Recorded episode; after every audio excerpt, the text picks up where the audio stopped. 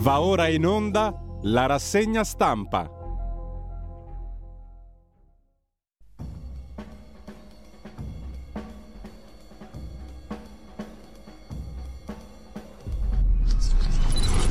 Cordiale buongiorno a tutte le ascoltatrici e a tutti gli ascoltatori da Giulio Cainarca. Ben trovati all'appuntamento con la rassegna stampa che apre questa settimana, lunedì 7 marzo, sono le 7.31. Molte novità a partire dal palinsesto, come già saprete.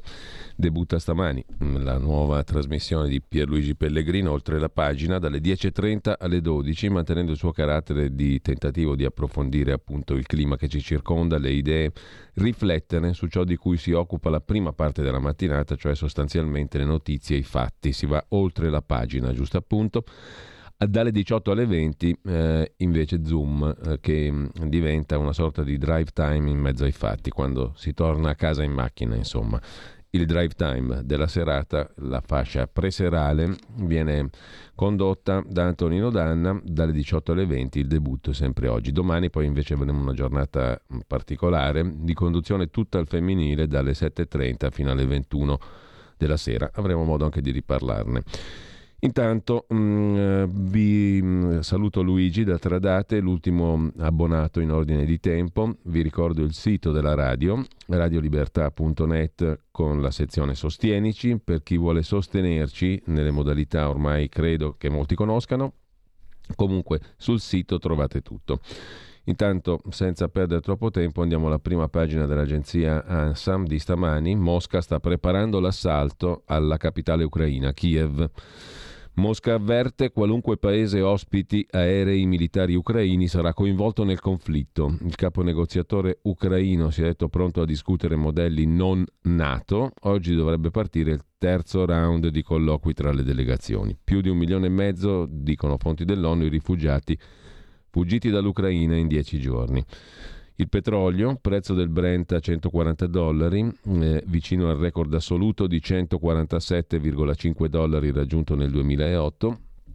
Ci abbiamo già gli effetti nelle nostre pompe di benzina, come tutti avranno visto, e, e poi ancora terzo titolo dell'agenzia ANSA di stamani, 4.300 arresti nelle manifestazioni in 50 città russe. Soltanto a Mosca oltre 1600 fermi nelle proteste, dall'inizio dell'invasione russa 11.000 fermi. E l'ANSA sospende il flusso di notizie dalla sede di Mosca dopo l'approvazione della normativa che prevede forti pene detentive per la pubblicazione di informazioni ritenute false dalle autorità della Federazione russa.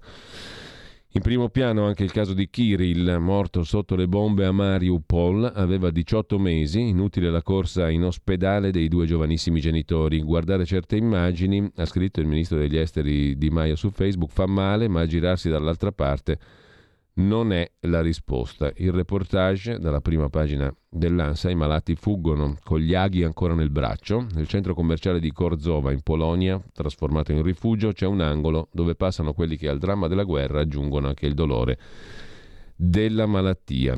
L'esodo di profughi più veloce in Europa dal dopoguerra, dice l'UNHCR, l'Alto Commissariato Rifugiati dell'ONU.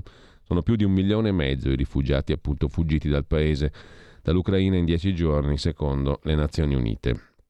E sempre dalla prima pagina dell'agenzia ANSA una statua che fa fotogra- è stata fotografata una statua di, di, un Cristo Salvatore, rimossa la statua dalla cattedrale armena di Leopoli.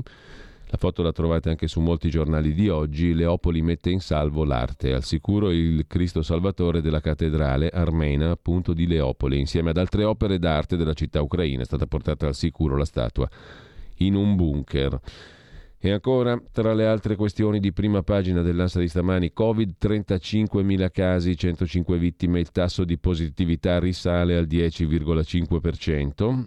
E infine, sempre dal primo piano dell'agenzia ANSA, no, non c'è nient'altro a dire la verità e quindi diamo uno sguardo anche, come al solito, alla DN Kronos, prima di andare ai quotidiani di oggi.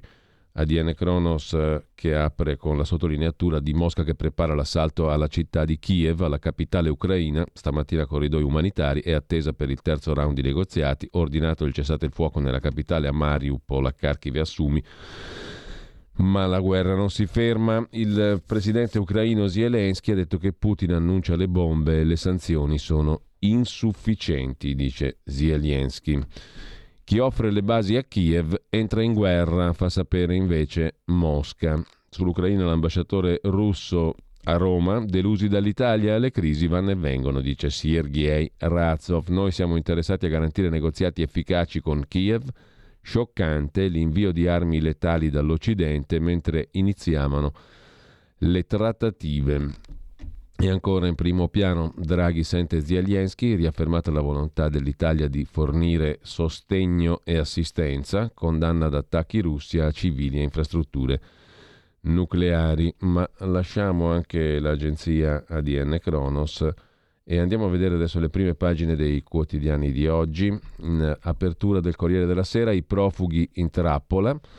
Niente tregua, raid e spari sui civili. Zelensky dice ci massacrano lentamente, dateci i jet, mentre Putin a Macron fa sapere vado avanti. E poi il caso di Kirill, il bimbo dei genitori ragazzini aveva 18 mesi, ucciso dai soldati russi a Mariupol, l'immagine di una pietà oggi cancellata.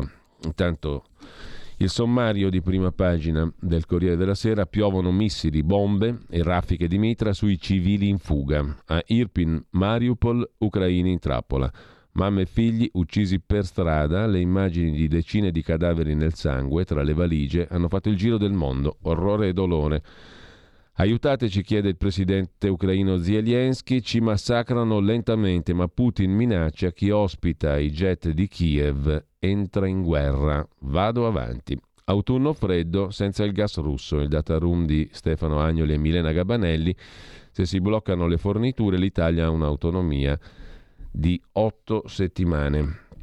Le donne ucraine nel nostro 8 marzo, ancora titola il Corriere in prima pagina, le prime testimonianze che cerco nei resoconti di guerra, scrive Silvia Avallone, riguardano le donne e i bambini, sono stati in qualsiasi epoca e latitudine esclusi dalla storia, sue vittime e suo possibile riscatto. Una dedica, le donne ucraine nel nostro marzo, scrive la scrittrice Silvia Avallone. A chiudere la prima pagina del Corriere della Sera, come tutti i lunedì, l'ultimo banco, la rubrica di Alessandro Davenia, oggi dedicata alla questione dei suicidi giovanili, formiche mentali è il titolo del pezzo, Ricevo regolarmente messaggi da parte di un adolescente che per esempio scrive ho appena subito l'ennesimo ricovero, il sesto in un anno e mezzo, mi sento morire, non riesco a dare un nome al dolore che provo, ho tentato di farla finita, mi odio, odio il mio corpo che ha recuperato peso, odio me stessa perché mi sento inadatta alla vita.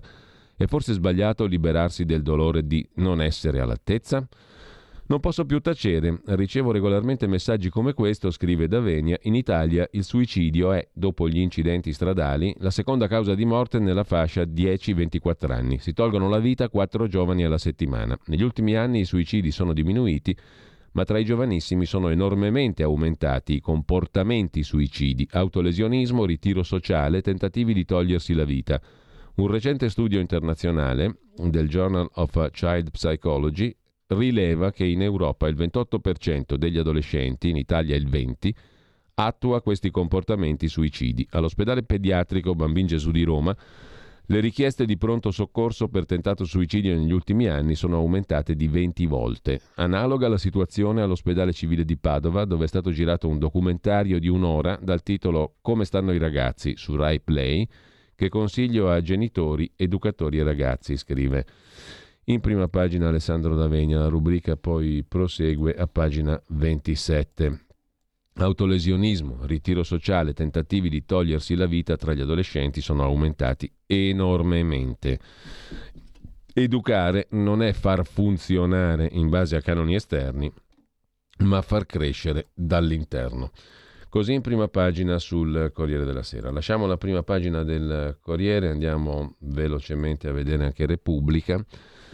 Apertura di Repubblica con eh, la grande foto, l'immagine simbolo della ferocia della guerra sui civili in fuga. Una madre e i suoi due bambini uccisi da colpi di mortaio mentre cercano di scappare da Irpin, fuori Kiev. I soldati ucraini tentano di salvare il padre in quel momento ancora in vita. Morirà anche lui. Devastante sofferenza. Denuncia della Croce Rossa, scene spaventose, la gente vive nel terrore, si spara sui civili. Continuano i bombardamenti. Stallo diplomatico. Putin dice sarà in guerra chi ospiterà jet ucraini. Battiamoci fino alla fine controbatte il presidente ucraino Zelensky. Si va verso lo stop al petrolio russo da parte degli Stati Uniti, l'Unione Europea è divisa. A Mosca lascia anche il direttore del teatro Bolshoi, scrive La Repubblica in apertura. Da Repubblica passiamo alla prima pagina della stampa, la stampa di Torino che mette in apertura la stessa foto di Repubblica che abbiamo appena descritto, strage senza fine, bombe e razzi sui civili, evacuazione impossibile e eh, in primo piano anche Zelensky, il presidente ucraino, ha parlato con Draghi dell'ingresso in Europa. Così Mosca piomba nella preistoria, scrive Anna Zafiesova e sottolinea Domenico Quirico, per Putin ritorna lo spettro di Kabul, l'Ucraina come L'Afghanistan, il, il resoconto di Francesca Mannocchi da Kir Kharkiv, altra città ucraina, noi dannati di Kharkiv che viviamo come topi. Questi i titoli principali di prima pagina della stampa che mette in primo piano anche il ginnasta russo, ventenne, che sale sul podio con la Z della vergogna, una Z al centro del petto, la neutralità a cui finge di aggrapparsi una parte dello sport va a farsi benedire quando il ginnasta russo si piazza accanto al collega ucraino con un simbolo che il suo presidente usa come sinonimo di supremazia, il simbolo della Z. E eh, sul podio è finito questo atleta, questo giovane atleta russo con questo simbolo. Il ginnasta russo Kuliak, Ivan Kuliak, 20 anni, alla Coppa del Mondo di Doha, usa la lettera in gara come simbolo di supremazia sull'Ucraina. La vergogna della Z usata come una svastica, scrive Giulia Zonca in prima pagina sulla stampa. Dalla stampa passiamo alla verità di Maurizio Belpietro. L'apertura è con un titolo critico rispetto agli Stati Uniti che creano un Afghanistan in Europa, apre la verità. Washington sta ripetendo gli errori del passato e l'Unione Europea gli va dietro. Armando gli ucraini, compresi mercenari e gruppi neonazisti, gli americani stanno ponendo le condizioni per un conflitto lungo e per la nascita, nel cuore dell'Europa, del, di un movimento xenofobo e ultranazionalista, che poi userà quell'arsenale contro di noi. Diplomazia al lavoro, ma il segretario di Stato, il ministro degli esteri americano Blinken dice forniremo a Zelensky aerei da combattimento. Commenta il direttore Belpietro, prima che al Riotta di turno venga in mente di associarmi a qualche movimento filo Putin, chiarisco di non essere mai stato a Mosca e non ho mai visitato la Russia e non mi è mai capitato di incontrare emissari del Cremlino. Non conosco l'ambasciatore della federazione ex sovietica o il suo incaricato d'affari in Italia e per rassicurare qualche idiota che via Twitter si interroga sulle nostre fonti di finanziamento, la verità non ha mai preso soldi da qualcuno che non siano i propri lettori. A differenza di altre testate non percepiamo un euro dallo Stato italiano. Non siamo l'unità e non abbiamo mai beneficiato di una lira da quello russo. Aeroflot, la compagnia aerea moscovita, non fa pubblicità sul nostro giornale e non mi risulta ci siano altre società riconducibili al Cremlino che abbiano comprato un francobollo da appiccicare sulle nostre pagine. Insomma, non abbiamo nulla da spartire con Putin. In compenso, confesso che negli ultimi 40 anni ho viaggiato in lungo e largo per l'America, passando da una costa all'altra degli States e visitando i luoghi più remoti e sconosciuti, non solo New York o Los Angeles. Inoltre, più di una volta ho incontrato ambasciatori degli Stati Uniti in Italia Conosco l'America più di qualsiasi altro paese, Italia esclusa. Vi chiedete perché abbia deciso di raccontarvelo? La risposta è semplice. Pur amando gli Stati Uniti, non posso nascondere gli errori che fanno, soprattutto quando sono macroscopici, come in questi giorni. Leggo commenti che accomunano l'invasione in Ucraina a quella in Afghanistan. La campagna di Putin contro Kiev sarebbe destinata a far la fine di quella di Brezhnev contro Kabul. Ovviamente non sono un analista, non posso dire se sia vero o no. Certo, invadere un paese grande il doppio dell'Italia con 42 milioni di abitanti non è come occupare la Crimea. Il rischio di una guerra dei vent'anni esiste. Sottomettere un popolo non è cosa che possa riuscire a un esercito, neanche armato fino ai denti come quello russo, a maggior ragione se America e NATO si danno da fare per sostenere la resistenza. L'Occidente ha scelto di schierarsi in difesa di quella ritenuta più debole, la parte più debole, ossia chi è stato invaso.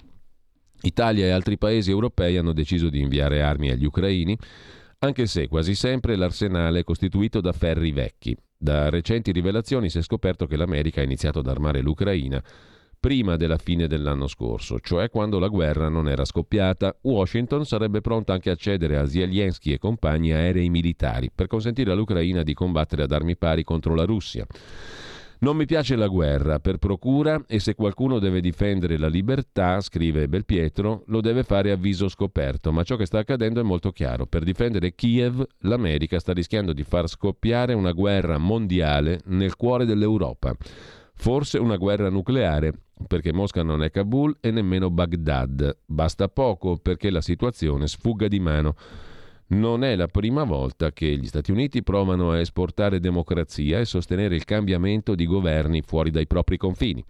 Mi tocca purtroppo registrare che non sempre è finita bene. Siria, Libia, Egitto, dove la Casa Bianca ha fomentato primavere arabe con risultati disastrosi, Afghanistan, e non penso alla fuga dell'esercito americano che ha riconsegnato il paese ai talebani, ma al sostegno militare che 42 anni fa gli Stati Uniti fecero avere a chi combatteva contro i sovietici.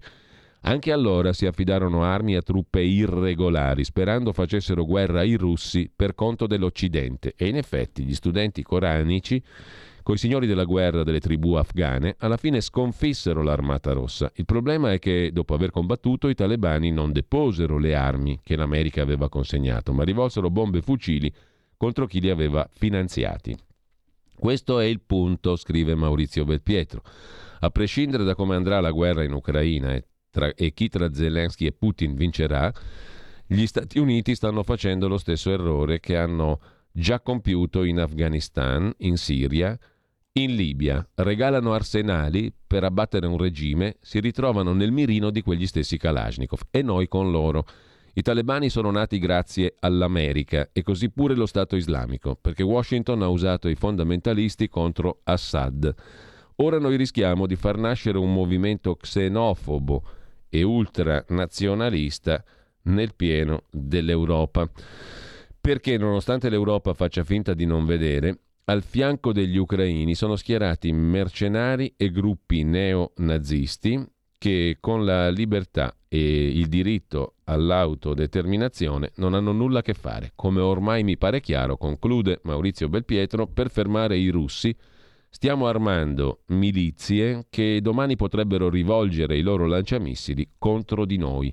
Se così fosse, l'Ucraina sarebbe un nuovo Afghanistan, ma nel cuore dell'Europa, anzi con un fucile puntato contro il cuore dell'Europa.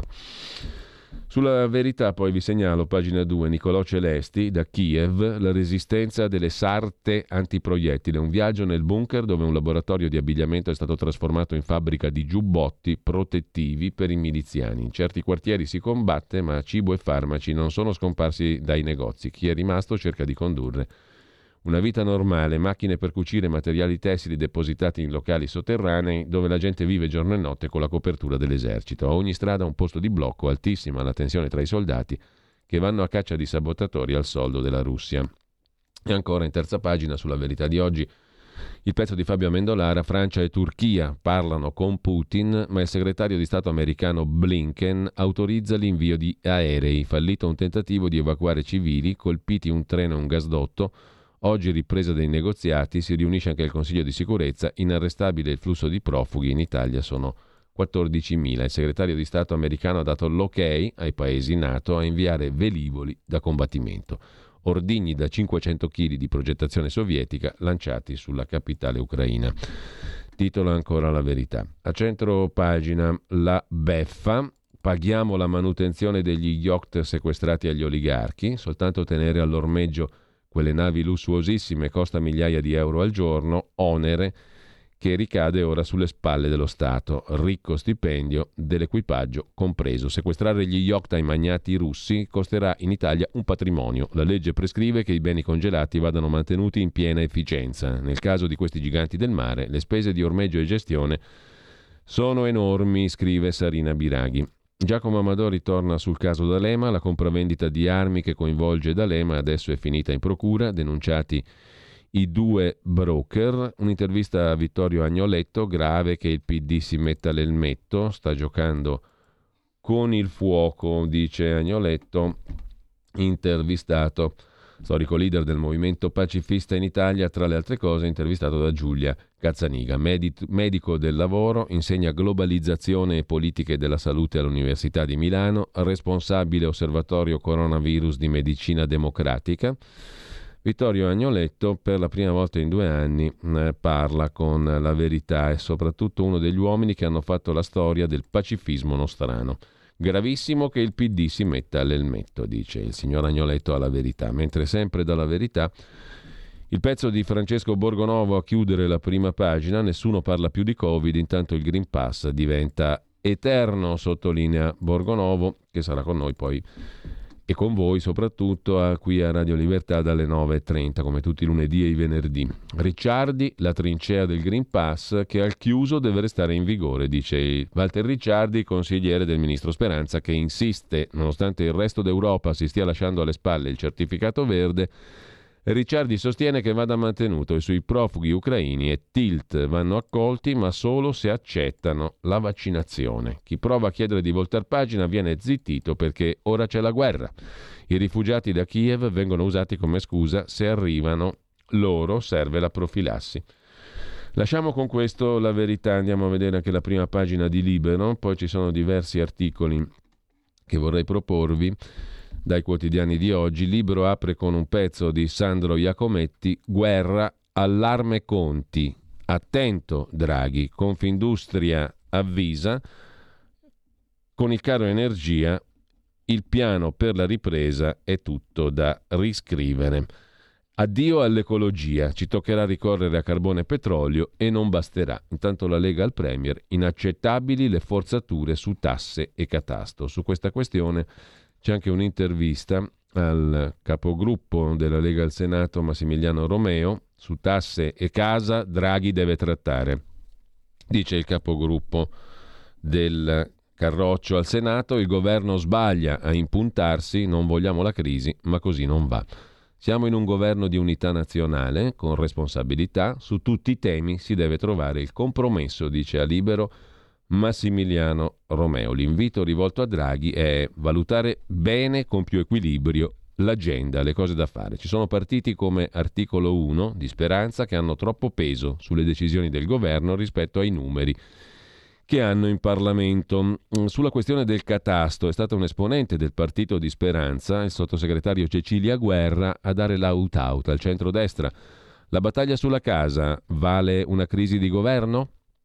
Nessuno vuole la crisi, risponde Romeo, ha sbagliato il governo ad impuntarsi su questo tema, anche perché quando hai tre forze di maggioranza, Lega, Forza Italia e Cambiamo, e Fratelli d'Italia dall'opposizione che chiedono di modificare quella norma perché prelude ad aumenti delle tasse sulla casa, era meglio non far arrivare alla votazione come è andata poi, ma invece trovare una giusta mediazione.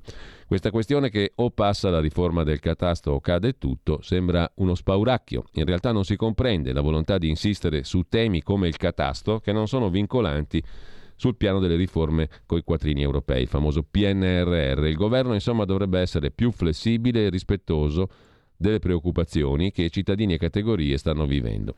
Ogni partita si confronta col proprio elettorato, ogni partito, a difesa di quelli che sono gli interessi che sono rappresentati dal partito medesimo. Così dice Massimiliano Romeo al quotidiano Libero. Per il segretario del PD Letta non esiste il rischio di una patrimoniale. I nostri esperti contro Batte Romeo hanno dimostrato come questo voler equiparare i dati catastali al valore di mercato espone indubbiamente al rischio di una patrimoniale mascherata. Altro che disinformazione. Grande attenzione invece perché noi le cose le approfondiamo. La legge sulla concorrenza sarà un altro appuntamento a rischio? Qui ci sono alcuni temi, oltre a quello dei balneari c'è quello dell'idroelettrico, trasporto pubblico locale, taxi, che possono assumere una rilevanza molto problematica per i settori di riferimento. È un tema su cui occorre lavorare ed è proprio qui che torno a richiamare un'attenta valutazione, soprattutto su quello che effettivamente ci viene chiesto dall'Europa per i fondi del PNRR distinguendo da ciò che non è impegnativo per il PNRR. Per esempio il tema dei balneari, esattamente come il catasto, non lo è. Tanto per essere chiari. Si parla poi di 31 marzo, scade lo stato d'emergenza e il Green Pass. Abbiamo ribadito, dice Romeo, la nostra posizione il 31 marzo. Scade lo stato d'emergenza e quindi verranno meno le basi giuridiche per giustificare restrizioni delle libertà personali, Green Pass compreso. Tutti i paesi europei stanno andando verso l'eliminazione del pass. L'Italia non può essere l'unico paese prigioniero. Non si può essere europeisti a targhe alterne, dice ancora il capogruppo della Lega al Senato. Su questo punto la stragrande maggioranza del Parlamento è sulle nostre posizioni. Ultimo argomento Salvini che si sta mm, prodigando per la de-escalation in Ucraina, ma lo criticano e gli rinfacciano il pacifismo di facciata, la vicinanza a Putin. Mi sembra, conclude Romeo, che si voglia attribuire a tutti i costi colpe che non ci sono. Salvini ha messo in evidenza il voto sulla risoluzione, ma dall'altra parte ha messo sul campo il fatto che i politici non dovrebbero soffiare sul fuoco ma invocare il negoziato. Non si tratta di pacifismo, ma costruire un percorso politico per la pace. Così Massimiliano Romeo in primo piano su Libero, ma sempre da Libero quelli che lucrano sul conflitto, l'altro pezzo sugli speculatori di Carlo Nicolato dalla Cina al Medio Oriente. Chi lucra sulla guerra? Qatar, Algeria, Azerbaijan, perfino l'Iran si fregano le mani su gas e petrolio, presto sostituiranno i russi in Europa sostituiranno loro i russi. La Cina offre a Mosca il suo circuito di carte di credito alternativo a Visa. Anche sulle armi c'è chi è pronto a fare soldi.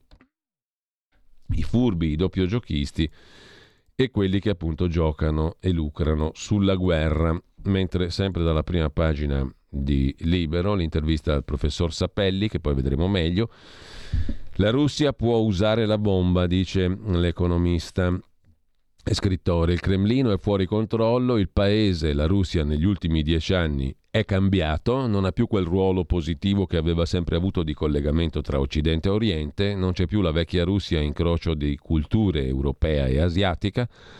Oggi il potere a Mosca è molto più simile a quello cinese, un regime capitalista monopolistico di Stato a regime terroristico. Quanto a Putin, dice ancora il professor Sappelli, è come un cieco che si dibatte nei propri furori perché circondato da incompetenti, sta portando il paese verso un neostalinismo. Pericolosissimo Putin, dice il professor Sapelli, l'economista Giulio Sapelli, intervistato da Pietro Senaldi su Libero. Putin pericolosissimo ha distrutto i valori, il sistema di potere della vecchia Russia Ora può fare di tutto, è impopolare in patria, è possibile che una rivolta lo destituisca, ma prima di cadere lui potrebbe schiacciare il pulsante atomico come il dottor Stranamore nessuno nella sua cerchia ha la forza di fermarlo. Il sogno di Berlusconi, pratica di mare 2002, era realizzabile, ma gli Stati Uniti lo hanno boicottato, sottolinea il professor Sapelli. A chi fa comodo lo scontro con Mosca se ne occupa Antonio Socci e poi il pezzo di Fausto Carioti, Letta prende in giro gli ucraini, va in piazza ma sugli aiuti fa il vago e poi lasciamo con questo la prima pagina di Libero con la foto del Cristo di Leopoli dalla chiesa armena. Lo zar minaccia il Cristo di Leopoli trasferito in un bunker, scrive Renato Farina.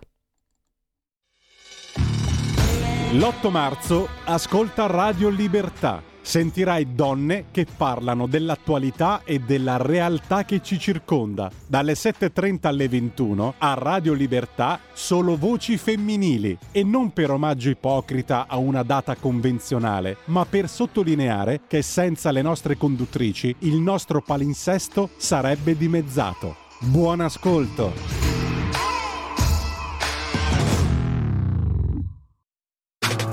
Stai ascoltando Radio Libertà. La tua voce libera, senza filtri né censura. La tua radio.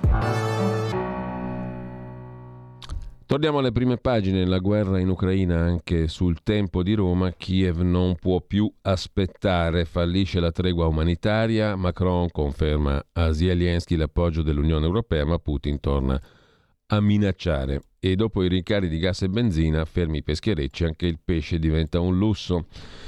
L'albergatore romano, un primo aiuto a chi fugge in lacrime dall'orrore e poi, sempre dalla prima pagina, il generale ex capo di Gladio Inzerilli, voce fuori dal coro, stavolta sto con il Cremlino, dice il generale Paolo Inzerilli, capo di Stato Maggiore del Sismi, per 12 anni comandante di Gladio, una struttura che fu creata, struttura militare segreta creata per contrastare una possibile invasione nell'Europa occidentale da parte dell'Unione Sovietica.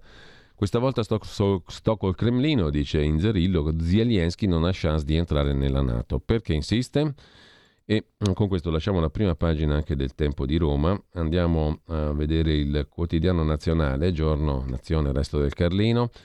Apertura mm, con eh, la foto che abbiamo già visto, corpi di civili uccisi mentre scappavano da Irpin, morti madre, padre e due figli, sparano su chi fugge. Civili bersagliati, evacuazioni sospese, grido di Kiev, dateci gli aerei o siamo finiti. Ma Putin dice nessuno si azzardi e la Polonia nega i jet. Protesta in patria contro lo zar, scrive. Il quotidiano nazionale. Dal messaggero di Roma, invece, tra le altre cose, s'affaccia in prima pagina un, una questione, la vediamo subito, mh, mm, che riguarda Covid. Il colpo di coda, salgono i contagi, in aumento i casi giornalieri, risalgono i contagi, scatta l'ennesimo allarme Covid, a testimoniarlo i dati degli ultimi giorni, basta confrontare il bollettino di ieri con quello di domenica scorsa, ieri nuovi casi poco più di 35.000, la domenica precedente 30.000. È diminuita l'attenzione e il freddo non aiuta. L'emergenza non è finita, scrive il messaggero in prima pagina. Dal giorno passiamo al giornale che abbiamo appena visto, passiamo al giornale. Il giornale apre con il controassedio a Putin, crescono gli oppositori, bombe sui civili, Croce Rossa e Papa contro l'orrore, leader mondiali in pressing, la Russia a un passo dal default, proteste e arresti e prime defezioni nell'intelligenza. Zelensky chiede i jet, sente Draghi sull'Ucraina. Nell'Unione Europea, i morti con il trolley in mano sotto la pioggia di granate su Irpin, il titolo del pezzo che poi vedremo meglio di Fausto Biloslavo, ma c'è anche da segnalare il commento di Giordano Bruno Guerri, l'editoriale lo spirito ritrovato, il vero superpotere di Kiev. Il presidente ucraino Zelensky ha detto che l'Ucraina è una superpotenza dello spirito e si riferiva alle forme di resistenza che gli ucraini praticano per opporsi all'invasione russa ai cittadini impegnati nella difesa di città e ospedali, al sostegno ai soldati e ai vigili del fuoco. Non ne dubitiamo, anche se le televisioni ci mostrano soprattutto donne e bambini disperati. Attaccato da una potenza enormemente superiore, il popolo ucraino sta dando prova ammirevole. La dichiarazione di Zelensky sull'Ucraina superpotenza dello spirito appare enfatica soltanto perché in ogni epoca vinti e vincitori hanno sempre magnificato la grandezza morale dei propri popoli, quasi sempre rifacendosi al passato. Lo stesso fanno gli ucraini in questi giorni, ricordando che Kiev era già una città grande e importante quando Mosca non esisteva. Al di là della retorica guerresca è tuttavia vero che oggi l'Ucraina è una superpotenza dello spirito perché il popolo ucraino dà al mondo un esempio eroico di come ci si batte in difesa della libertà, scrive Giordano Bruno Guerri. Lasciamo anche il giornale, andiamo a vedere la prima pagina del Foglio, che come tutti i lunedì presenta un lungo articolo, in questo caso scritto da Paolo Nori, lo scrittore, giornalista e anche insegnante che eh, eh teneva il corso, tiene, teneva il corso su Dostoevsky alla Bicocca, oggetto della censura di cui si è parlato la settimana scorsa. Una Russia da amare, il titolo del pezzo di Paolo Nori in prima pagina sul foglio di stamani, sovietica o no, a Paolo Nori che ha visto il suo Dostoevsky censurato dall'Università Bicocca, sembra molto diversa la Russia da come la immaginiamo qui, anche in questi giorni in cui tutti si sentono kremlinologi. La Russia che fa paura ai crimini di Putin, l'amore per un paese, il racconto di un suddito, Paolo Nori, di Tolstoi e di Brodsky, in prima pagina sul foglio, perché piace la Russia che fa paura. Quasi ovunque il fatto di prendere partito ha sostituito il fatto di pensare, ha scritto Simon Weil, ma con la Russia è complicato. Un viaggio in compagnia di John Maynard Keynes. Quella volta là era venuto da pensare che io Invece che dai vari governi pentapartito o monocolore che si dice si siano alternati nella guida del paese negli anni della mia giovinezza, ero stato governato da Bulgakov, Fitzgerald, Joseph Brodsky, Blaise Pascal. Mi dispiace, avrei detto quando l'ho vista io nel 91, era un posto bellissimo, che era così grigio, così povero, così misero, così fatto a mano, così diverso dai nostri posti, che scintillava di bellezza, di dolore, di amore e di solidarietà. Mi dispiace, ma a me era sembrato così. I sovietici e le altre cose che hanno fatto, oltre alla metropolitana. L'ultima favola russa di Spafford, una specie di lettere persiane al contrario, un buco nel tetto, sul pavimento di un filobus a Leningrado, tutti i vaticanisti alla morte del Papa, tutti i kremlinologi oggi, le cose bruttissime e le persone bellissime di Mosca. E non sapevo che nel 1925 Keynes aveva scritto dell'Unione Sovietica che a tratto, malgrado la povertà, la stupidità e l'oppressione, si ha la sensazione che questo sia il laboratorio della vita. È qui che gli elementi chimici vengono mescolati in nuove combinazioni, è qui che puzzano ed esplodono. Intanto in Russia il Parlamento ha proposto una legge che prevede la chiamata alle armi di quelli che vengono fermati a protestare contro la guerra e ha approvato una legge che per la cosiddetta diffusione delle fake news sulle operazioni di denazificazione, come la chiamano loro, aumenta le pene a 15 anni. Così Paolo Nori, autore dell'articolo di apertura del foglio di oggi, il foglio internazionale curato da Giulio Meotti ci propone un articolo del 27 febbraio sul Figaro, sbaglia chi pensa che Putin si fermerà all'annessione dell'Ucraina. La sfida lanciata dal progetto di restaurazione dell'impero sovietico è una minaccia mortale per le conquiste della democrazia in Europa, scrive Le Figaro e riporta il foglio. Dal foglio andiamo al fatto quotidiano. Il Fatto Quotidiano apre la sua prima pagina con i mediatori sull'Ucraina in campo, Putin alza il tiro per trattare, Bennett, il premier israeliano, va avanti, gli Stati Uniti chiamano la Cina, il Vaticano disponibile. Ma c'è anche la questione Covid, il fisico Sebastiani del CNR ha detto che il calo della pandemia sta rallentando, si fanno molti meno tamponi e il tasso di positività risale, scrive il Fatto Quotidiano. Il Covid è scomparso solo dai media. E ancora in primo piano dal fatto di oggi, donne e bimbi in fuga, da Odessa assediata, in Russia 5.000 arresti, sempre più vittime in Ucraina e proteste a Mosca. L'intervista al segretario della Will Pierpaolo Bombardieri, la Will contro le spese militari, caro energia, tassiamo gli extra profitti, propone il sindacalista.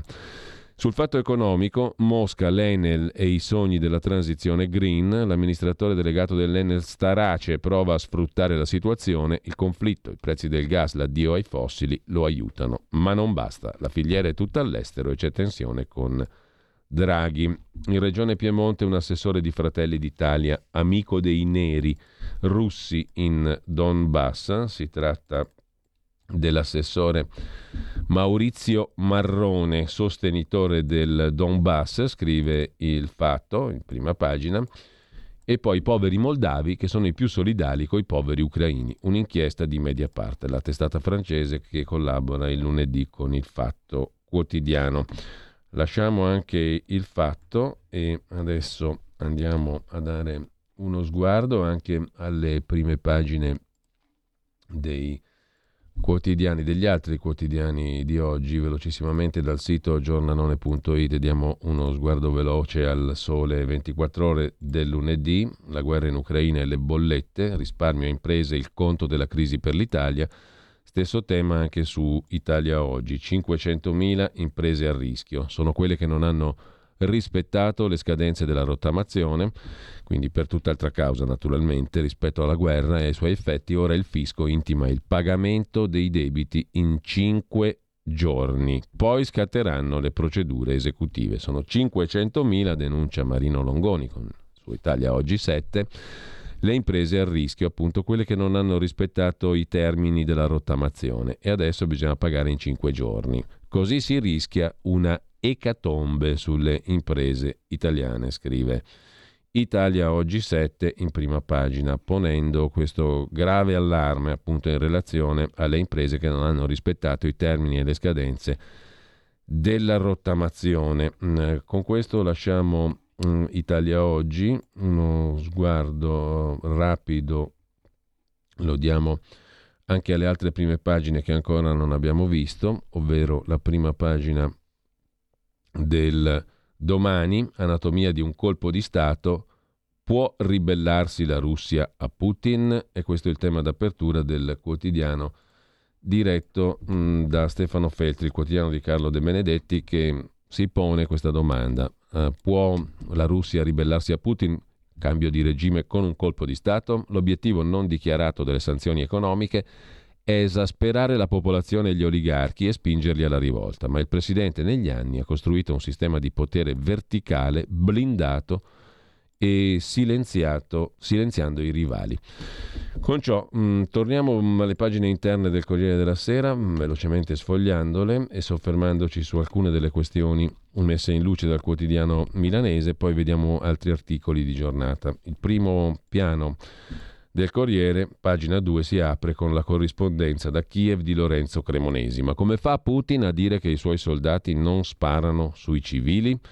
Madre e figli senza vita sull'asfalto, pioggia di ordigni e missili Grad sui villaggi alla periferia settentrionale della capitale, Kiev, alle porte di Irpin, una famiglia distrutta. Anche il padre rischia di non farcela, non ce l'ha fatta infatti. Davanti a noi, ieri, per ore intere, scrive Cremonesi, abbiamo verificato dal vivo la falsità della propaganda russa. Cadono a grappoli le bombe e i missili Grad russi sui villaggi alla periferia settentrionale della capitale ucraina. Devastano le abitazioni, le strade, trasformano asfalto e mattoni in schegge letali per la gente che fugge. Ci sono morti. Una foto del New York Times riprende una mamma con due figli, uccisi da una deflagrazione alle porte del villaggio di Irpin. Il padre lotta tra la vita e la morte. Ci sono tanti altri cadaveri dietro di noi. E sempre dal Corriere della Sera, in primo piano, un milione e mezzo in fuga dall'orrore, le stime delle Nazioni Unite, i nuovi raid è impossibile lasciare anche Mariupol, la città sul mare di Azov, sesto, al sesto giorno di assedio per la seconda volta le parti avevano concordato un cessate il fuoco, ma poi sono ripresi gli attacchi. E sempre dal Corriere della Sera di oggi, vi segnalo anche la questione della via diplomatica che non decolla perché Sottolinea il presidente francese Macron, la Russia è determinata. Il capo dell'Eliseo e Draghi hanno telefonato a Zelensky, il presidente ucraino, il quale dice senza i jet ci uccideranno lentamente. L'ipotesi fornire aerei polacchi, ma la Polonia frena e Mosca minaccia non ospitate velivoli ucraini. Che chance ha Erdogan perché mediare conviene all'amico nemico dello zar, scrive ancora il Corriere in un altro pezzo.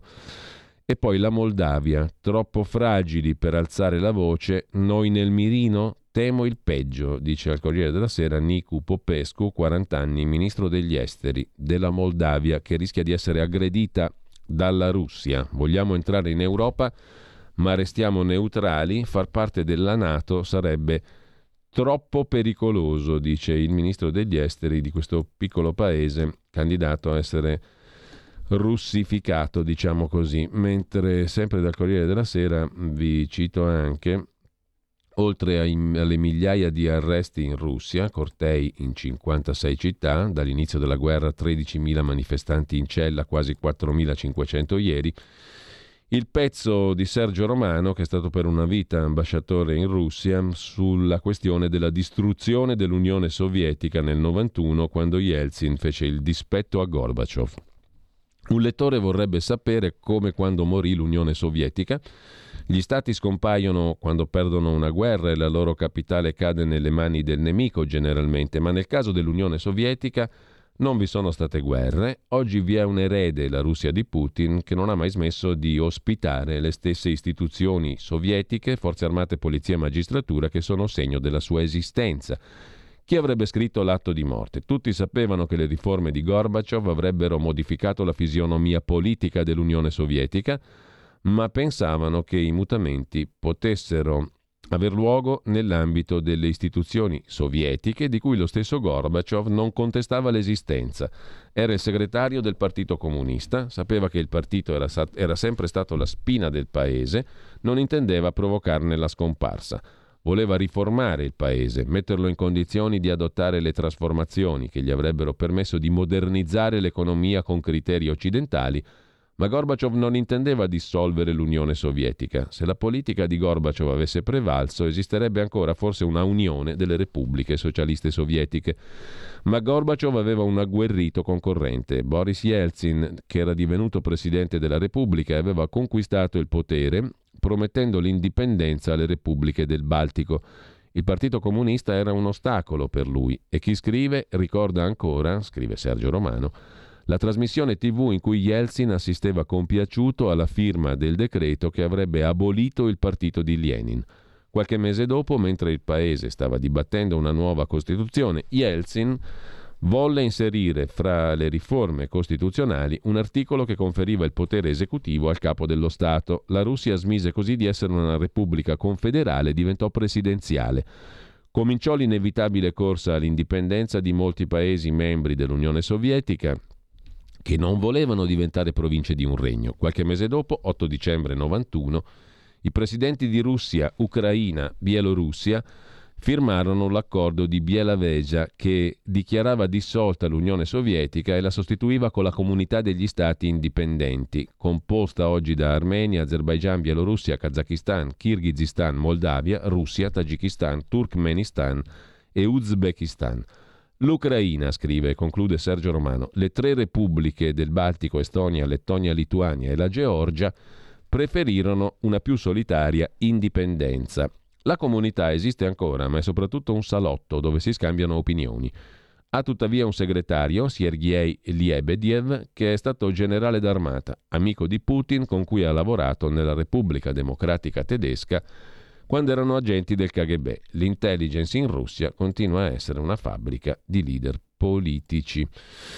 Va, anche il, va segnalata anzi da, mh, dal Corriere della Sera di oggi l'intervista all'anziano storico Roy Medvedev, uno dei principali storici dello stalinismo e non solo in Russia.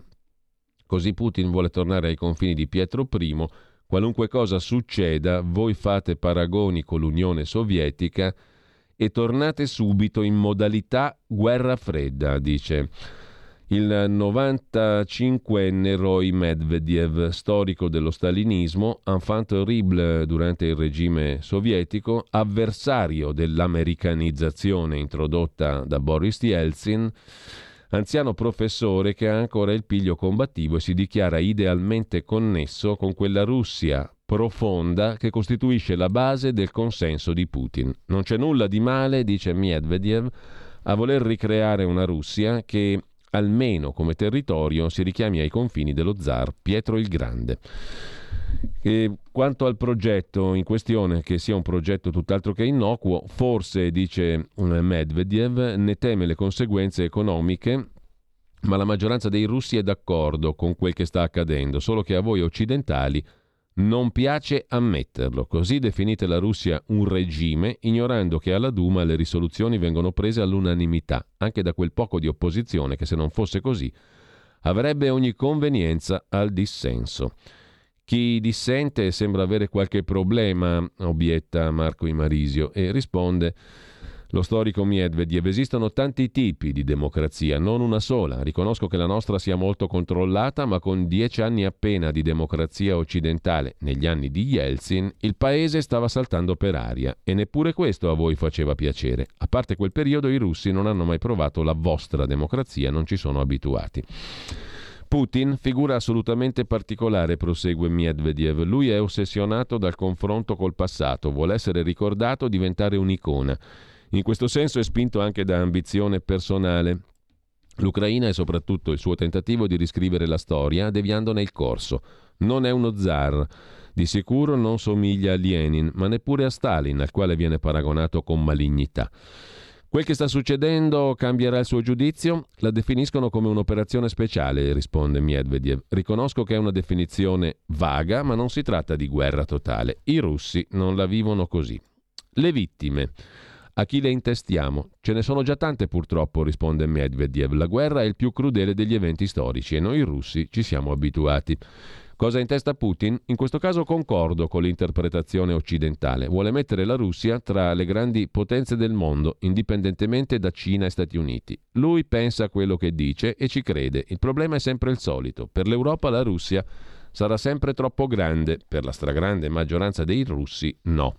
Quanto all'Ucraina, come sfera di influenza tornerà geograficamente ai tempi di Gogol, nostro sommo scrittore che era nato in quello che oggi è territorio ucraino, ma che tutti considerano russo.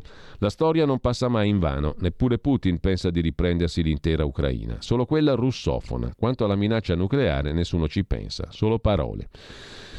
Cosa le è successo, professor Medvedev? Che invecchiando si perde la pazienza, risponde il professore. Non ne posso più della retorica occidentale. Esistono modelli di società diversi da quello americano. I primi a capirlo avreste dovuto essere voi, europei, ma vi siete sempre rifiutati di riconoscere questo fatto così evidente. Il mondo non è più bipolare, sta andando in un'altra direzione. Putin e la Russia vi hanno aspettato a lungo e poi hanno deciso di fare da soli. Roy Medvedev, pagina 15 del Corriere della Sera. A pagina 17 invece il sindaco di Venezia, Brugnaro, ospito in casa due famiglie, spero di essere da esempio, stiamo costruendo l'Europa, sono due mamme ucraine fuggite con tre figli, io e mia moglie abbiamo deciso subito a tavola parliamo con il traduttore dello smartphone, dice il sindaco di Venezia, mentre Mattarella è andato nella chiesa degli ucraini d'Italia, faremo tutto quello che è possibile, ha detto il capo dello Stato. Poi c'è il data room di Milena Gabanelli e Stefano Agnoli, senza il gas eh, russo. L'autunno sarà molto freddo, i pagamenti per l'energia non rientrano ancora nelle sanzioni, ma in caso di sospensione delle forniture a ottobre all'Italia mancheranno 14 miliardi di metri cubi di gas. Con ciò lasciamo il Corriere della Sera e adesso andiamo a vedere, tra l'altro, poi lo vediamo, eh, sul Corriere c'è una lunga intervista di Margherita De Bac al presidente dell'Agenzia Italiana del Farmaco, il virologo Giorgio Palù, che parla di nuovi indizi per quanto concerne SARS-CoV-2 Covid sull'errore in laboratorio. Potrebbe così essere fuggito il virus, possibile ipotizzare una manipolazione per soli scopi di ricerca. Si rinsalda l'ipotesi che a scatenare la pandemia sia stato un virus fuoriuscito involontariamente da un centro di ricerca. Lo spillover con salto di specie animale-uomo potrebbe essere stato compiuto per cause accidentali da un virus del pipistrello sperimentalmente adattato a crescere in vitro squarcia il velo sulle origini del SARS-CoV-2 Giorgio Palù, presidente dell'AIFA, il quale ha corroborato questa tesi appunto che il salto di specie animale-uomo potrebbe essere stato compiuto per cause accidentali da un virus del pipistrello adattato sperimentalmente a crescere in vitro. In un articolo recente Palù ha rilanciato questa tesi. Quali le prove? Un dato è suggestivo, dice Palù, andrà confermato da ulteriori verifiche. Il ceppo prototipo di Wuhan, quello che ha cominciato a manifestarsi in Cina con forme gravi di polmonite e tutte le varianti che ne sono derivate, anche quelle considerate non interessanti nella classificazione internazionale, presentano una caratteristica peculiare. Nel gene che produce la proteina spike, quella che il virus utilizza per agganciare la cellula da infettare, appare inserita una sequenza di 19 lettere appartenente a un gene umano, assente da tutti i genomi dei virus umani, animali, batterici e vegetali finora sequenziati.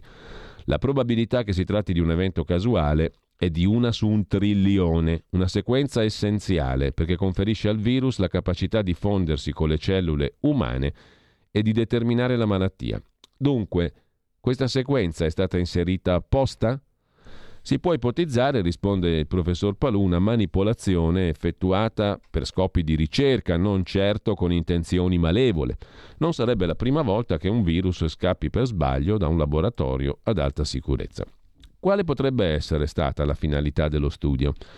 Per esempio scoprire certi, se certi virus di mammiferi, in questo caso pipistrello, possano avere potenziale pandemico e decifrare quali caratteristiche genetiche vi contribuiscano.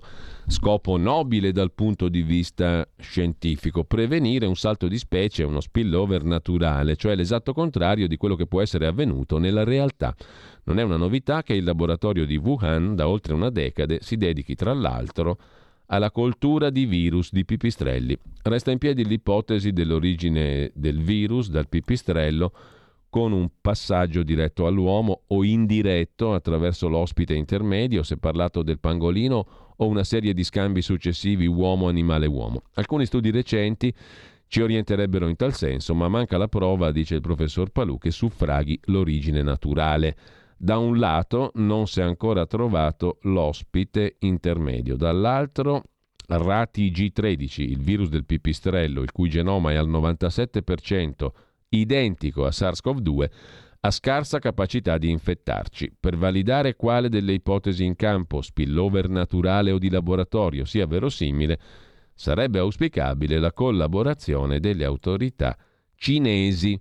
Sarebbe estremamente utile scoprire da dove viene il virus. Identificando un eventuale ospite intermedio sarebbe possibile risalire all'iniziale sorgente del contagio e bloccare la trasmissione epidemica, come è avvenuto per altri virus provenienti dal mondo animale. Per quanto riguarda poi l'epidemia, non si può prevedere cosa avverrà tra qualche mese. Certo, la prospettiva sembra favorevole se consideriamo l'andamento di questi giorni e l'approssimarsi della bella stagione. Insomma, nuovi indizi sull'errore in laboratorio. Adesso lasciamo il Corriere della Sera e mm, andiamo a vedere anche le altre, eh, le altre, notizie di oggi. Ci sono alcuni articoli al di fuori della questione ucraina sui quali torneremo, ma vi vorrei proporre innanzitutto il resoconto di Fausto Biloslavo da Irpin, Ucraina, per Il Giornale. Siamo a pagina 3. In fuga da Irpin sugli autobus gialli sotto le granate, russi assassini, dicono i civili che cercano di lasciare la località alle porte di Kiev. Otto morti a pochi metri dal nostro cronista, scrive il giornale. Il primo sibilo provoca una scossa elettrica lungo la schiena che serve a reagire. Faccio appena in tempo a buttarmi nel canale in mezzo al fogliame che la granata o razzo esplode fragoroso in mezzo alla foresta sulla sinistra, non più di 40 metri, gli alberi attuttiscono la sventagliata di schegge. I civili in fila che sperano nella salvezza vengono presi dal panico, racconta Biloslavo. Cominciano a correre da tutte le parti anziché appiattirsi sul terreno. Il secondo colpo arriva davanti a noi, 30 metri sul posto di blocco dell'esercito ucraino all'ingresso di Irpin, sobborgo della capitale, caduto nelle mani dei russi. Un secondo sibilo, prima dell'impatto, mi fa appiattire ancora di più a terra. Intravedo l'esplosione, 30 metri più in là, che alza una colonna di fumo con un fragore che spacca le orecchie. Panico totale, i soldati ucraini si ritirano di corsa, i civili impazziti. Un militare colpito alla spalla, un ucraino in fuga una gamba, ma le bombe russe uccidono otto civili più avanti, compresi due bambini, secondo Kiev. L'arrivo dalla capitale all'ingresso nord-ovest di Irpin comincia subito male. Giornalisti andate via, bombardano di brutto, urla un civile nascosto dietro un albero. Dall'altra parte della strada gli autobus gialli dell'evacuazione attendono gli sfollati. La cittadina è sotto attacco da 48 ore. I disperati arrivano in fila indiana fra la foresta e il guardrail della strada principale. Donne, bambini e anziani, pochi uomini che portano via quel che possono, trolley, zaini, borse sportive, gatti, cani. Sia l'artiglieria ucraina, con colpi in partenza, sia quella russa con le granate in arrivo, duellano dalla mattina. Ogni cinque minuti una granata esplode vicino, ma ancora a qualche centinaio di metri, costringendo soldati, giornalisti e civili ad accucciarsi. Riparte poi la corsa degli sfollati verso la salvezza. Il Garrei è alto, ma un maledetto ostacolo. I militari sollevano a forza i più deboli portandoli oltre, ma le bombe, sempre più vicine, interrompono i soccorsi.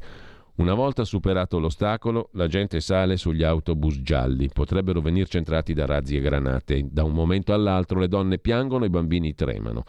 A bordo un giovane racconta in inglese: I russi ci stanno ammazzando, sono entrati a Irpin e Buca.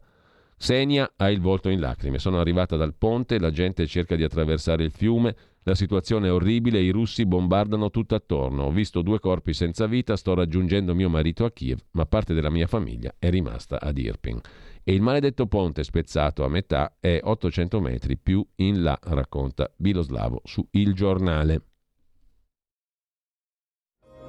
Da lunedì 7 marzo Radio Libertà ha un nuovo palinsesto. L'attualità e la politica tornano protagoniste tra le ore 18 e le 20. L'approfondimento delle idee e della cultura in cui si muove il nostro mondo occuperà la seconda parte della mattina fino alle 12. Vai sul sito radiolibertà.net per i dettagli e per tutte le trasmissioni. Buon ascolto.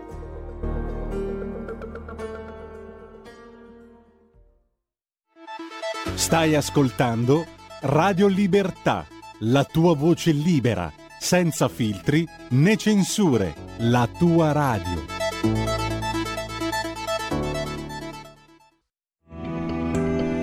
Il meteo.it presenta le previsioni del giorno. Venti freddi dalla Russia mantengono una circolazione instabile sull'Italia con ulteriori precipitazioni nel corso della giornata odierna. Temperature stazionarie. Al mattino sole dominante da nord a sud con addensamenti e fenomeni possibili quasi esclusivamente sulle regioni del medio versante adriatico e al sud a carattere irregolare. Nel pomeriggio i fenomeni potranno insistere sostanzialmente sui medesimi settori, risultando peraltro via via più diffuse. Le previsioni di ilmeteo.it tornano più tardi. Un saluto da Andrea Garbinato. Avete ascoltato le previsioni del giorno. Torniamo alla corrispondenza di Fausto Biloslavo da Irpin alle porte di Kiev in Ucraina. Gli ucraini hanno fatto saltare il maledetto ponte in aria per rallentare l'avanzata russa. L'unico modo per passare una traballante passerella. Centinaia di sfollati sono assiepati nel terrore sotto la navata ancora intatta per ripararsi dalle bombe. Una volta passati rischiano la vita fino al posto di blocco bombardato. I russi sono a 5-8 km dalle prime case alla periferia di Kiev.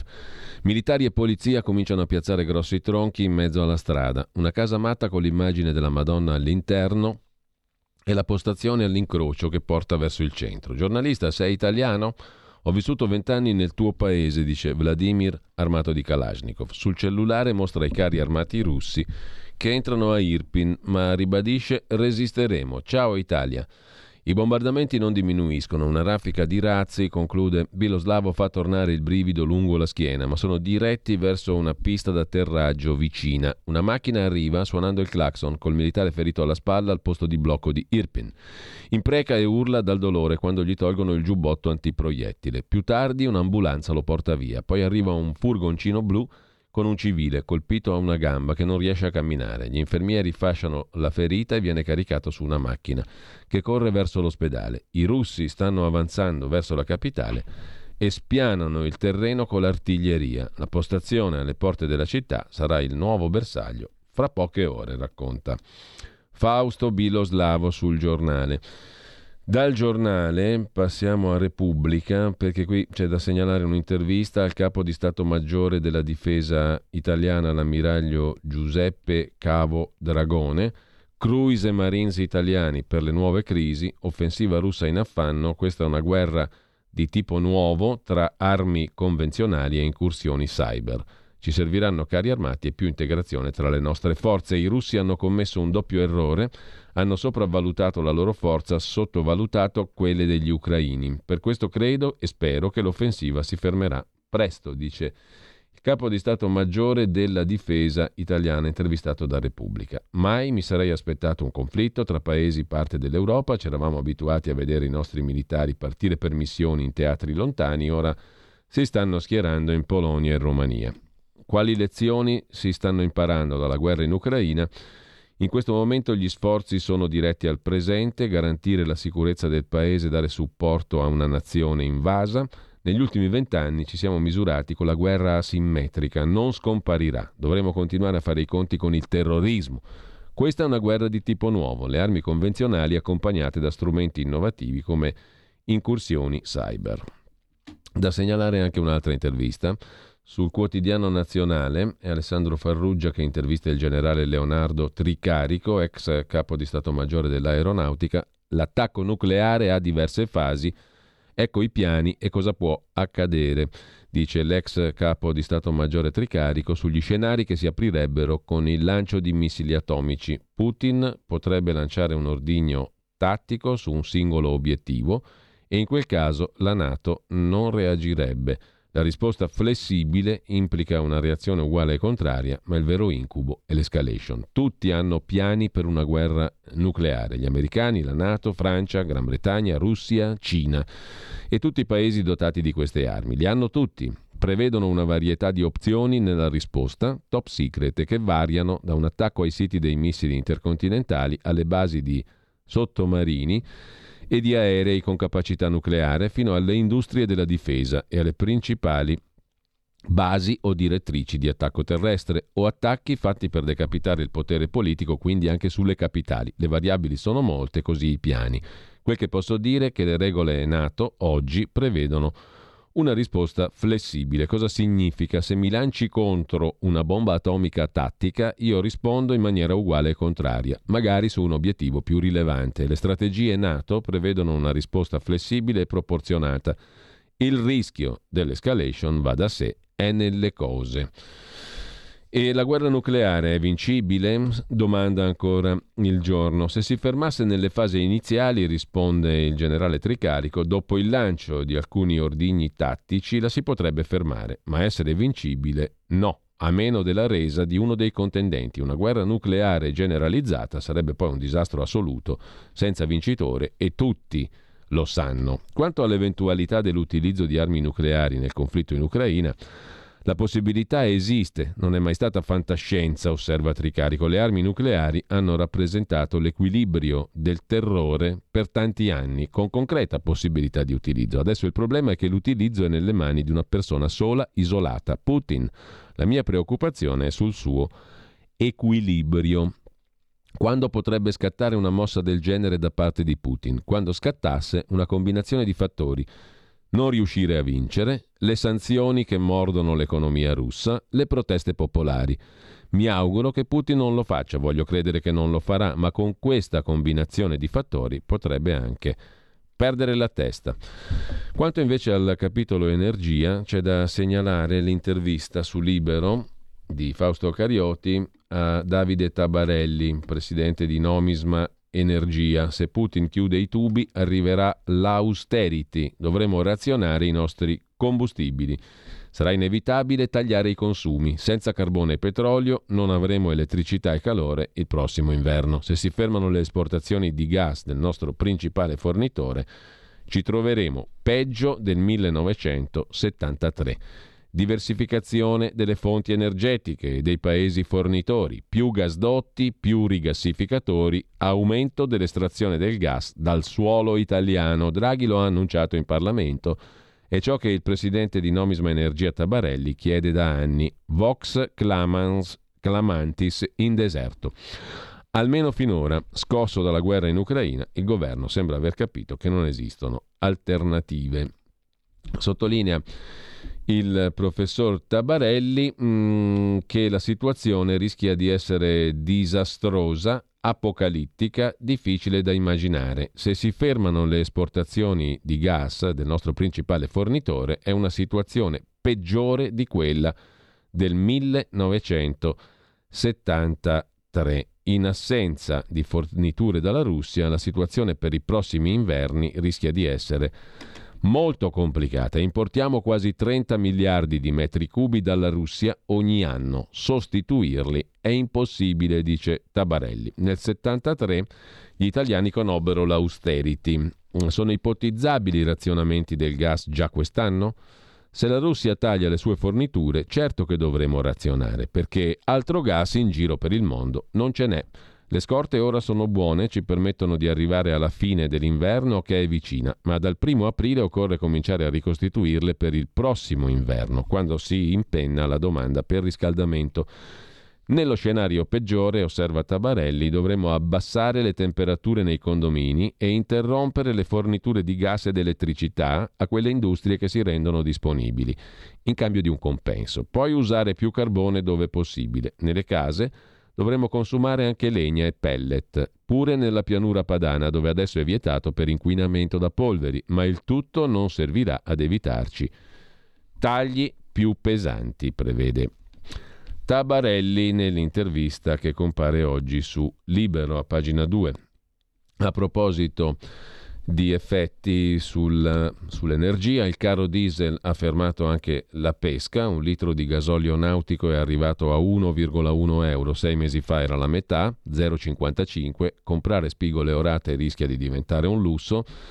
Le barche di Anzio, sottolinea il tempo di Roma, in questo caso restano in porto per l'aumento dei costi del carburante. Si ferma il settore ittico. Mentre vi segnalo sulla verità di oggi, a proposito invece di analisi mm, globali, il um, direttore di analisi difesa.it Gian Andrea Gaiani, che abbiamo anche sentito diverse volte qui a Radio Libertà, il prossimo fronte è quello africano e l'Occidente non se ne rende conto. La Russia sta mandando truppe e mercenari per garantire la sicurezza dagli attacchi jihadisti tra Grecia e Turchia, tensione crescente per i giacimenti di gas in mezzo al mare. La Libia è un'area di forte destabilizzazione senza che l'Italia riesca a intervenire. Il conflitto in Ucraina era annunciato, nel Donbass si combatte da otto anni con 15.000 morti, ci sono altri fronti pronti a esplodere, bombe innescate da strategie geopolitiche tese ad allargare le aree di influenza e operazioni per appropriarsi di fonti energetiche o di materie prime, dice alla verità Gian Andrea Gaiani, direttore di Analisi Difesa. Esistono situazioni critiche non fotocopia dell'Ucraina, dice Gaiani, ma i focolai di tensione sono numerosi e sottovalutati, a partire dalle aree calde del confronto con le milizie jihadiste. L'ISIS ha rialzato la testa in Siria orientale e in Iraq del nord. Le milizie di Al-Qaeda e dello Stato islamico sono molto attive nel Sahel, dove i paesi europei, guidati dalla Francia, sono in stretta rivalità con russi e cinesi. I russi stanno mandando in diversi paesi, in Mali e in Centrafrica soprattutto, i loro contractor del gruppo Wagner, che noi con disprezzo chiamiamo mercenari, ma che sono professionisti di una società privata che garantiscono sicurezza. In Africa la presenza dei russi sta superando quella dei paesi europei. I francesi, in particolare, che nella zona sud della Libia sono l'ex potenza coloniale. La Libia rimane area di destabilizzazione. Qui si scontrano interessi contrastanti. Turchi e russi si sono fatti garanti della stabilità di questo paese, che per noi è fondamentale per gli aspetti energetici e per l'emergenza immigrazione illegale. La tensione in questo paese dopo il fallito voto è tornata alle stelle ci tocca da vicino. La tensione militare tra Algeria e Marocco è legata alla crisi del Sahara occidentale, alle rivalità tra i due paesi. Più a sud, in Africa, la guerra civile in Congo è una situazione incancrenita, mentre sembra risolversi l'insurrezione jihadista nella regione settentrionale del Mozambico ricca di gas. Nel Mediterraneo orientale c'è ostilità tra turchi e greci. La Turchia si spinge a cercare gas nelle zone di mare che Grecia e Cipro considerano loro. Visto che la crisi energetica sta crescendo e c'è necessità di trovare giacimenti, c'è da aspettarsi che questo confronto tra le isole dell'Egeo e attorno a Cipro possa aumentare di intensità. La Turchia è grande importatore di energia e il gas nell'Egeo è fondamentale per la Turchia, uno scenario che minaccia di far saltare le tensioni con la Grecia.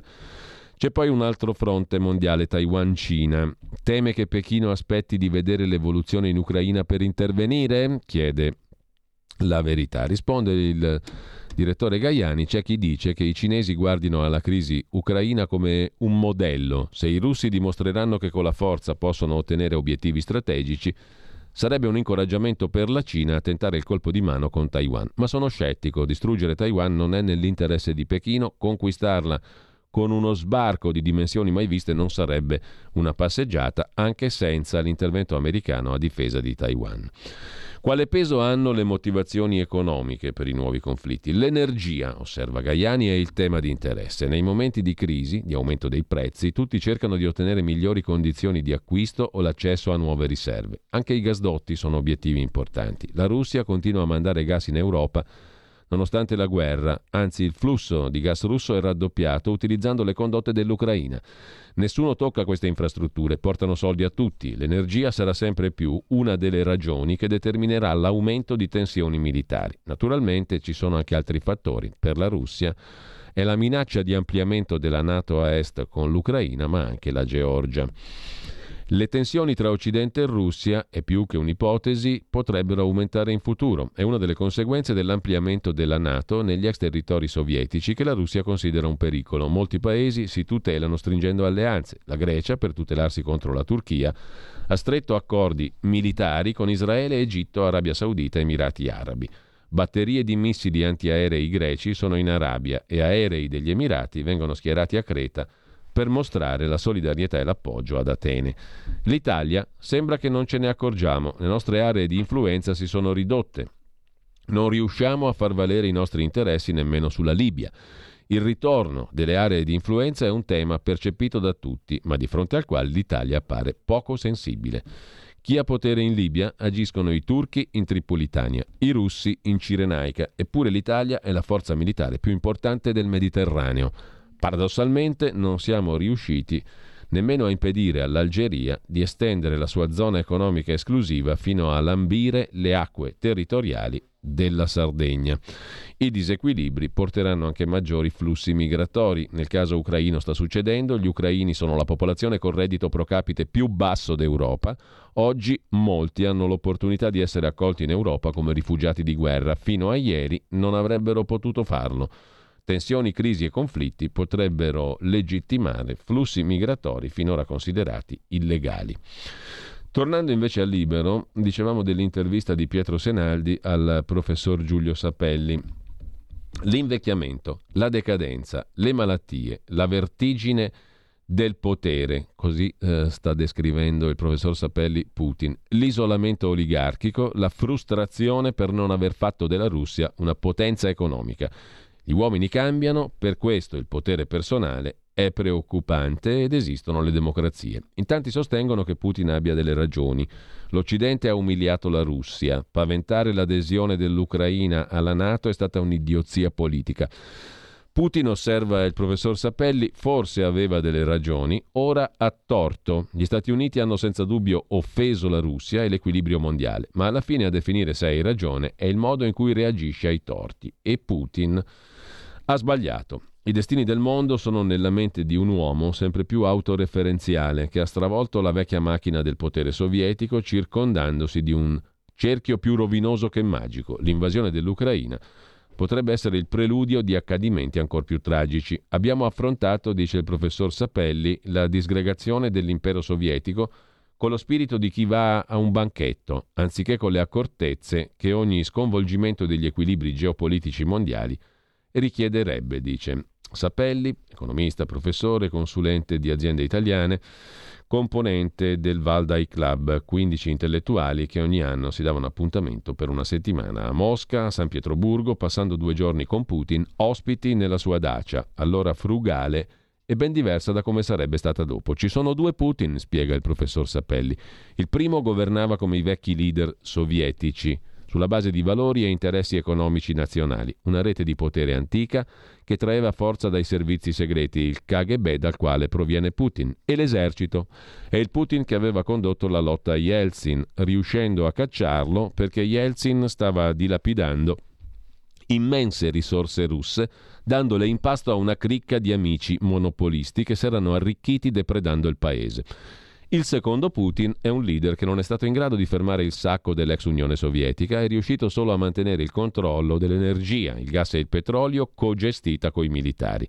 È un capo che ha perso carisma, sostituendolo con l'autoritarismo quasi allucinato, che governa con una schiera di signor sì, un ministro della difesa, Shoigu, che non è neppure un militare, e Gerasimov, il capo delle forze armate inventore della guerra ibrida degli attacchi cibernetici che ha svilito l'esercito preferendo brigate mercenarie.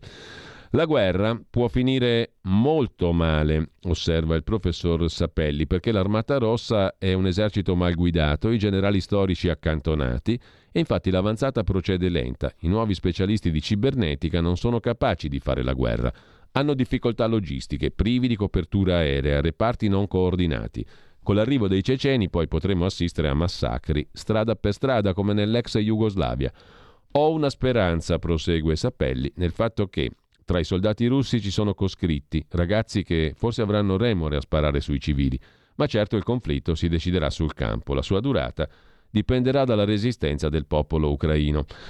Cosa può fare l'Occidente? Agire diplomaticamente, favorire il dissenso russo. Sono già stati arrestati oltre 7.000 contestatori ed è un dato rilevante. Questa guerra può rafforzare lo spirito russo, quello di Sakharov, dei grandi intellettuali. Putin oggi è più debole in Russia di quanto non si pensi. Il suo consenso o accettazione pragmatica del suo dominio resiste nelle zone rurali nelle scorse elezioni, due mesi fa, ha votato il 48% dei russi. Il capo medita di sciogliere Russia Unita, il suo partito. Significherebbe che ormai a Mosca la politica è finita, si governa con la polizia. Putin lo ha detto cosa punta, vuole conquistare tutta l'Ucraina, non vuole rifare l'impero sovietico o zarista, conduce una guerra etnica, vuole riunire intorno a sé il mondo russofono, ma si illude, tant'è che il Kazakistan, Tagikistan, Kirghizistan non si sono fatti coinvolgere, osserva Sapelli, su Libero. Il leader è mal consigliato, come dimostra l'appello ai soldati ucraini ad arrendersi, ignorando che il loro nazionalismo gliel'avrebbe impedito. Mosca pensava che la guerra si sarebbe risolta in una settimana e questo conferma il livello misero dei consiglieri di Putin. Le sanzioni economiche dell'Occidente serviranno? È un mezzo al quale non credo, osserva il professor Sappelli. Lo ritengo controproducente perché alimenta il legame del popolo con la dittatura. Le sanzioni hanno aiutato gli ayatollah in Iran e Castro a Cuba non hanno mai agevolato il cambio di regime. Le sanzioni sono il simbolo del declino degli Stati Uniti, che le usano perché non sanno più esercitare il proprio ruolo di potenza egemonica. Si dice poi che l'Occidente punti a mettere in ginocchio economicamente la Russia per favorire la sostituzione di Putin. Questo è possibile, osserva il professor Sapelli, perché Putin è debole e i magnati, eliminati dal potere politico, si sono stancati, sono preoccupati. Ma proprio per questo è anche possibile che Putin, solo e disperato, opti per un gesto estremo. Nessuno nel suo cerchio ristretto avrebbe la forza di fermarlo e la sua fase delirante potrebbe far di lui una sorta di dottor Stranamore.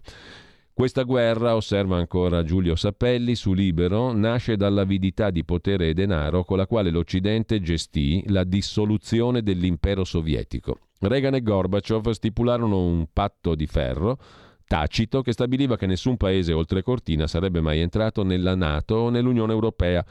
Ma l'Occidente poi favorì la destituzione di Gorbaciov per insediare Yeltsin e avviare la stagione delle privatizzazioni selvagge. Come insegna il Faust, dagli errori radicali nascono i mostri. Dopo aver vinto la guerra fredda, gli Stati Uniti non hanno capito la complessità del mondo slavo, una polveriera dove può scoppiare ogni incendio. Hanno mancato di conoscenza, appoggiato personaggi improbabili, non si sono mai fidati dei russi e di fatto li hanno ridotti alla fame. Questa vicenda mi ricorda, prosegue Sapelli, quando la Germania a inizio anni 90 riconobbe unilateralmente la Slovenia e la Croazia, così abbiamo fatto con l'Ucraina e la Nato. Era evidente che ne sarebbe scaturito un genocidio. E oggi l'Ucraina non può vincere sul campo, serve la diplomazia. Va fatta una sorta di congresso di Versailles, quello che non si fece quando crollò l'Unione Sovietica. Tutto nasce dalla mancanza di un accordo di pace dopo la guerra fredda. Cosa avrebbe dovuto stabilire, cosa dovrebbe stabilire questo accordo? Anche se la Russia è il paese aggressore, osserva Sapelli, non va umiliato, bisogna consentirle di ritirarsi senza perdere la faccia. In teoria Kiev avrebbe diritto a entrare nella Nato, ma non può farlo. Va riconosciuta a Mosca la Crimea, culturalmente è Russia, va dichiarata l'Ucraina nazione demilitarizzata, va applicato l'accordo di Minsk 2014 che riconosceva autonomia al Donbass. L'Italia che ruolo può giocare? Il solito, quello del vassallo intelligente e capace. Malgrado gli ultimi governi, conserviamo, conclude Sappelli, una grande tradizione diplomatica e di intelligence e dobbiamo metterla al servizio degli Stati Uniti per fargli fare la pace con la Russia. Ultimo punto, il sogno di Berlusconi di inizio millennio a pratica di mare tentò di mettere d'accordo Washington e Mosca. Era un sogno realizzabile, commenta Sapelli, ma si è scontrato con la volontà dell'establishment americano, che fece l'errore di fermarlo perché voleva sottomettere la Russia anziché riconoscerla, così Giulio Sapelli su Libero. Dal giornale, invece, il pezzo di Gian Michalessin, pagina 6, sul rischio di guerra mondiale, l'imposizione di una no-fly zone, scrive da Mosca l'inviato del giornale, o la fornitura di caccia all'Ucraina potrebbero far precipitare la situazione. Il Cremlino punta alla finlandizzazione dell'Ucraina, cioè alla sua demilitarizzazione. Poiché Leningrado non può essere portata via, è la frontiera che deve essere spostata lo, lontano. Inizia con questa citazione il pezzo di Gian Michalessin. Per capire come mai i generali russi inizino a paragonare le operazioni in Ucraina alla guerra con la Finlandia del 39-40 del secolo scorso, basta questa frase. Con quelle parole Stalin pretendeva dalla Finlandia uno scambio di territori in grado di allontanare il confine e mettere Pietroburgo fuori dal raggio dell'artiglieria. Mutatis mutandis è lo stesso motivo per cui Vladimir Putin attacca oggi un'Ucraina decisa a entrare nella Nato, ma le similitudini sono anche altre. La principale riguarda l'esito del conflitto. In quell'inverno 39-40 le divisioni di Stalin vennero bloccate, fatte a pezzi dalle combattive unità finlandesi che muovendosi in sci e bicicletta attaccavano fianchi e retroguardie dei russi. Ma i promessi aiuti dell'Europa non arrivarono e dopo tre mesi di guerra i destini del conflitto cambiarono. Mosca mobilitò un dispositivo militare impressionante costringendo i finlandesi a firmare la pace alle proprie condizioni. 82 anni dopo, molti generali russi sono pronti a sfidare il tabù di una storia che difficilmente si ripete e scommettere su un epilogo simile, anche nel caso ucraino.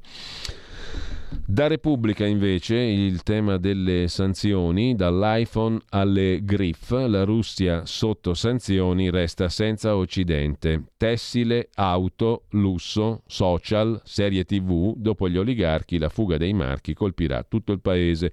Gucci, Apple, Nike, Ikea, Zara, Dior, H&M, Mango Bottega Veneta, Samsung, Amazon. I cittadini russi non possono più vedere film o serie su Netflix, postare messaggi su Facebook o Twitter, stop dei marchi automobilistici da Volkswagen a Toyota, fermi i viaggi e sabato all'elenco già lungo di marchi di lusso e non solo che lasciano la Russia chiudendo si è aggiunto anche Prada.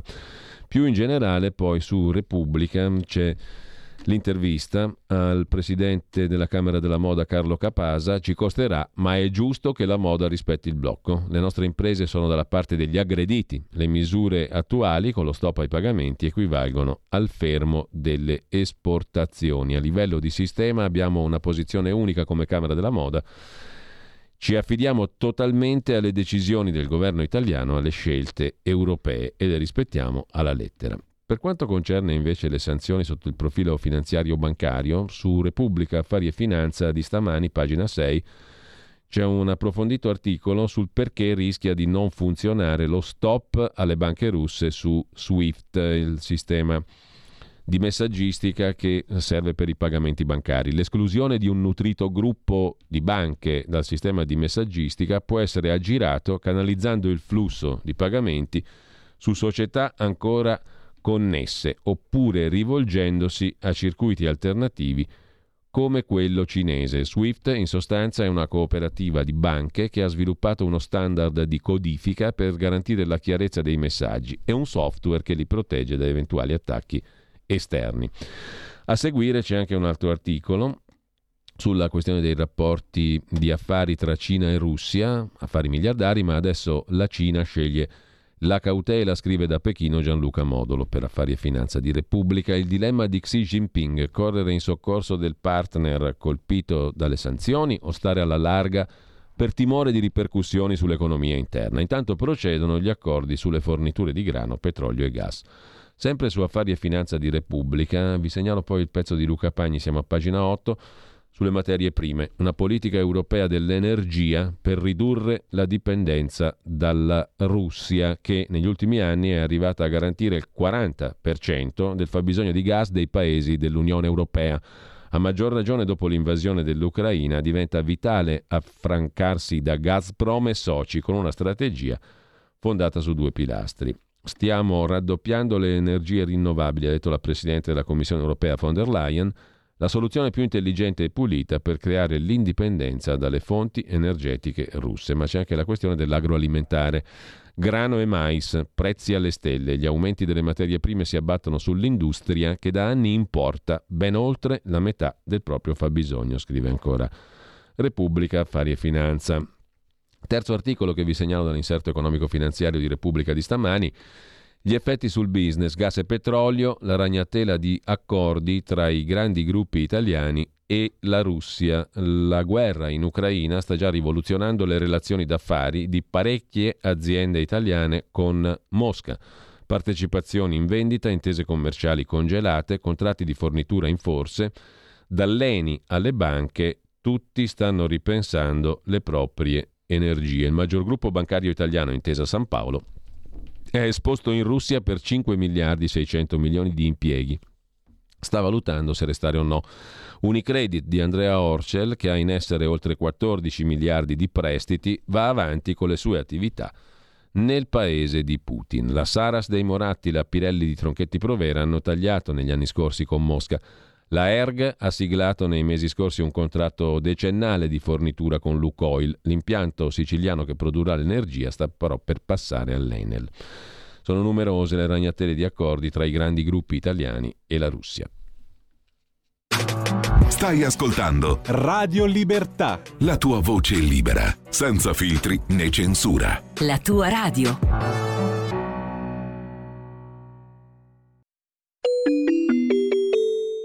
Qui Parlamento. E do il benvenuto e il buongiorno, come tutti i lunedì, a Riccardo Molinari, capogruppo della Lega alla Camera, segretario della Lega in Piemonte. Riccardo, grazie, buon lunedì.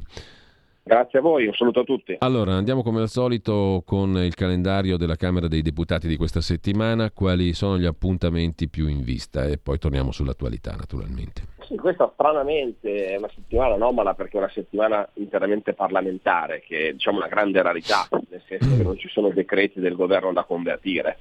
E quindi è una settimana in cui si lavorerà soltanto su proposte fatte dal Parlamento abbiamo la continuazione della proposta di legge sul fine vita, sulla, sull'eutanasia fondamentalmente, sì.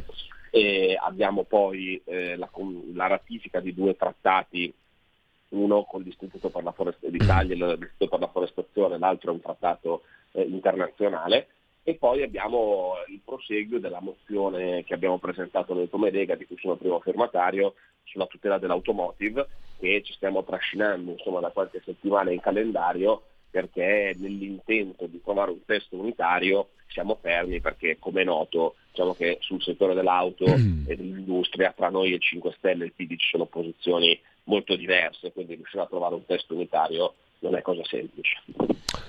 Bene, allora Riccardo, mm, detto questo e dato uno sguardo anche come al solito al calendario della Camera dei Deputati, andiamo al quadro di attualità che è dominato purtroppo dall'evoluzione degli eventi bellici russo-ucraini e non solo. Allora, mm, metto subito giù una provocazione, quella che ha fatto oggi il direttore Belpietro sulla verità Qui, soprattutto per volontà politica degli Stati Uniti, stiamo creando una sorta di Afghanistan nell'Unione Europea, in Ucraina, dando armi a um, personaggi che metteranno su una guerriglia di stampo xenofobo e nazionalista, perché c'è anche quello nel panorama ucraino. Sei d'accordo o no su questa visione un po' estrema, forse, del direttore della verità? No, sono d'accordo anche perché diversamente la Lega non avrebbe votato per eh, dare aiuto militare, cioè aiuto mm, inviare insomma, armi e dare supporto tecnico ed economico alla resistenza ucraina. Quindi no, questa volta, questa volta non sono d'accordo con il direttore del Pietro, mi sembra una visione assolutamente mm, faziosa eh, e voler incolpare sempre comunque l'Occidente di quello che sta succedendo mi pare assolutamente sbagliato. Cioè, I fatti qua sono molto chiari, eh, qui c'è la Russia che ha violato il diritto internazionale, è la Russia e Putin che hanno lanciato le bombe eh, sul popolo ucraino, che stanno invadendo militarmente il popolo ucraino e lo stanno facendo con una motivazione che si dimostra falsa nei fatti. E quando si racconta, la propaganda russa sta raccontando che appunto che l'Ucraina e la Russia sarebbero fatte dallo stesso popolo, cosa storicamente assolutamente non vera, eh, che dal punto di vista linguistico, dal punto di vista eh, etnico, eh, dal, punto di vista amministrativo, insomma, è sempre stata una, un'area con la sua autonomia.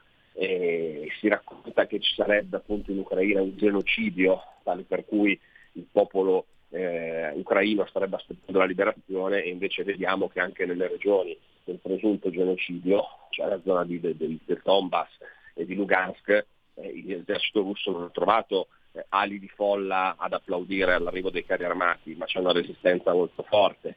E quindi insomma la, la realtà che, che, racconta Putin è quella di tutte le dittature, ricorda, ricorda i discorsi di Hitler quando voleva unire i sudeti piuttosto che quando ha invaso la Polonia, cioè la scusa di tutelare i, i germanofoni di quell'area per conquistare un nuovo spazio. Quindi eh, non, non, può esserci ambiguità dal mio punto di vista nella cosa di posizione, nella condanna di quanto sta facendo Putin.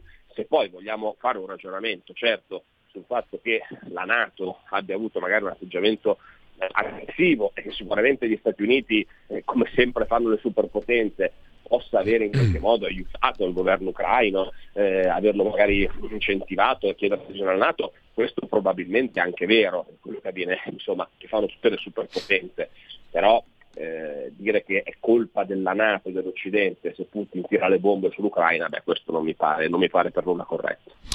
Ecco, detto questo, che spazi di agibilità politica rimangono in un quadro del genere e a che livello? Nato, Europa, singoli paesi?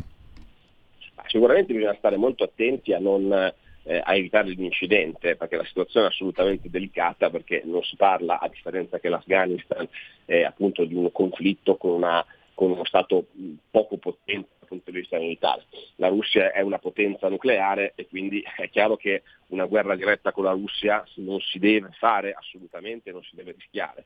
Quindi la Nato non può entrare direttamente nel conflitto, poi ci sta che gli ucraini lo chiedano, eh, penso che anche chiederemmo se fossimo sotto le bombe, no? anche noi chiederemmo un aiuto militare, però è chiaro che questo non si può fare perché l'Ucraina non è un paese della Nato, quindi non è stato attaccato un paese Nato e quindi non c'è l'obbligo della Nato di intervenire. E è giusto invece supportare la resistenza chi è invaso, come si sta facendo, e allo stesso tempo insomma, prolungando la resistenza bisogna spingere diplomaticamente per un accordo, per un accordo che preveda inizialmente il cessato il fuoco e poi insomma che la diplomazia decida cosa, cosa, cosa succeda. È evidente che eh, le posizioni sono molto diverse, Putin vuole un'annessione praticamente dell'Ucraina alla Russia o di parte dell'Ucraina alla Russia o la garanzia della neutralità, eh, io credo che insomma, un compromesso si possa trovare. È chiaro che in questo momento eh, le posizioni sono molto distanti e che l'Ucraina sta anche riuscendo a resistere molto di più di quanto probabilmente la Russia si aspettava. Quindi questa è ulteriore dimostrazione che insomma, non c'è questo, questa volontà del popolo ucraino di farsi conquistare dai russi. Ecco. Ecco, intanto eh, gli industriali, o perlomeno una parte mm, rilevante di essi, la Confindustria segnatamente, con il suo presidente Bonomi, hanno detto che a questo punto con la guerra non tornano i conti e il piano Draghi per il PNRR, per la ripresa, per il rilancio va riscritto. Oltre a una nuova politica energetica servono più investimenti in difesa e ricerca. Oh. È così? Nel frattempo però segnalo anche che su questo tema l'europarlamentare leghista Paolo Borchi pure mi, mi approvvigiona dalla rassegna stampa di stamani ehm, in un'intervista sulla verità dice fino al 2026 sarà Bruxelles a decidere tutte le nostre scelte economiche, i vincoli esterni sono sempre più forti, gli investimenti decisi dalla burocrazia e non dai bisogni dei territori, l'Unione Europea sarà pronta a stringere ancora se nel 2023 si formerà un governo diverso dall'attuale. Mettendo insieme il tutto non c'è da essere tanto ottimisti neanche sul versante della ripresa, o sbaglio? Allora, sicuramente è vero che il PNRR, per come è strutturato adesso, prevede un vincolo esterno molto forte e infatti è l'Europa che ci dice eh, quali riforme bisogna presentare, in quali tempi e quali sono i settori in cui investire. Detto questo, c'è sempre poi una discrezionalità del governo nazionale che all'interno di, quelle, di quegli assi, di quegli indirizzi eh, decide quali misure mettere in campo. Però insomma su quello che dice Bonomi sono d'accordo perché eh, rispetto a quello che ti ho detto anche prima, eh, l'altro aspetto diciamo, di questa guerra sono le sanzioni che noi stiamo come paesi occidentali dando alla Russia. Da una parte c'è il supporto diretto eh, diciamo, alla resistenza ucraina, dall'altra ci sono le sanzioni alla Russia che hanno lo scopo appunto di indebolire la Russia e portarla a miti consigli. Eh, il problema è che queste sanzioni ovviamente hanno una ricaduta economica anche per i paesi occidentali. Eh, il caso del gas è il caso principale, no? le tensioni ucraine hanno fatto di evitare i prezzi, adesso con le sanzioni il rischio che ci sia la chiusura dei rubinetti del gas è chiaro che ci metterà in grande difficoltà, anche perché dovremo pensare a come diventare diciamo, autosufficienti rispetto alla Russia sul fronte energetico e questo richiede investimenti. Eh, noi per poter eh, ricostruire la nostra produzione energetica abbiamo bisogno di investimenti ad esempio sui rigassificatori che l'Italia non ha per poter importare il gas dagli Stati Uniti o dal, dal Giappone, liquido vianale. Eh, abbiamo bisogno probabilmente di, avremo bisogno probabilmente di riattivare le centrali elettriche a carbone eh, o a gasolio.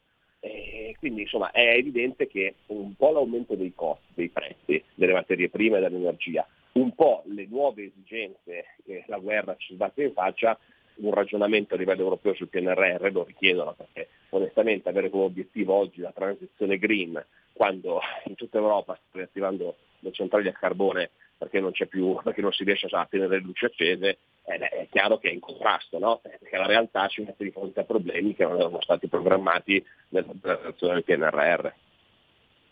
Intanto Riccardo, tre temi diversi ma collegati alla lettura dei quotidiani di oggi. Primo, eh, in un'intervista al Corriere della Sera il presidente dell'AIFA, il professor Palù, dice che ci sono forti indizi sul fatto che SARS-CoV-2, cioè la pandemia da Covid, sia nata per un errore in laboratorio, il virus fuggito una manipolazione per scopi di ricerca.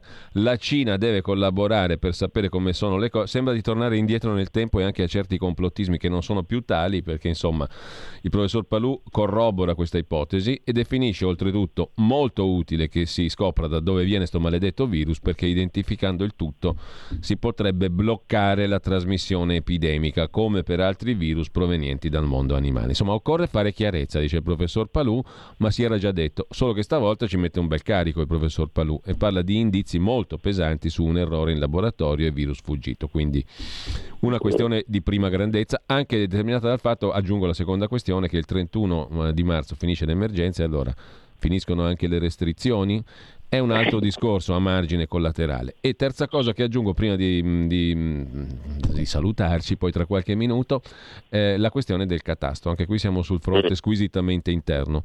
Cosa succede? Il governo vuole andare avanti veramente fino a minacciare appunto la caduta della maggioranza, la fine del governo mh, per la revisione degli estimi catastali? Che succederà sta settimana? Allora, eh, sulla prima domanda rispetto a quello che dice Palù, io sono assolutamente dell'idea che si debba indagare e il sospetto che il virus fosse riuscito dal laboratorio di Wuhan, quindi fosse una manipolazione di laboratorio, non fosse di origine naturale, è un sospetto che noi abbiamo sempre avuto, tanto che ricorderete la Lega eh, subito dopo lo scoppio della pandemia aveva presentato una proposta di legge per istituire una commissione d'inchiesta che indagasse su eh, a livello internazionale su quanto accaduto a Wuhan, per quanto nei poteri del Parlamento, ma insomma una, una commissione d'inchiesta parlamentare qualche potere ce l'ha, sentire ambasciatori, sentire esperti, insomma qualcosa si poteva fare per tenere forte la luce su questo argomento.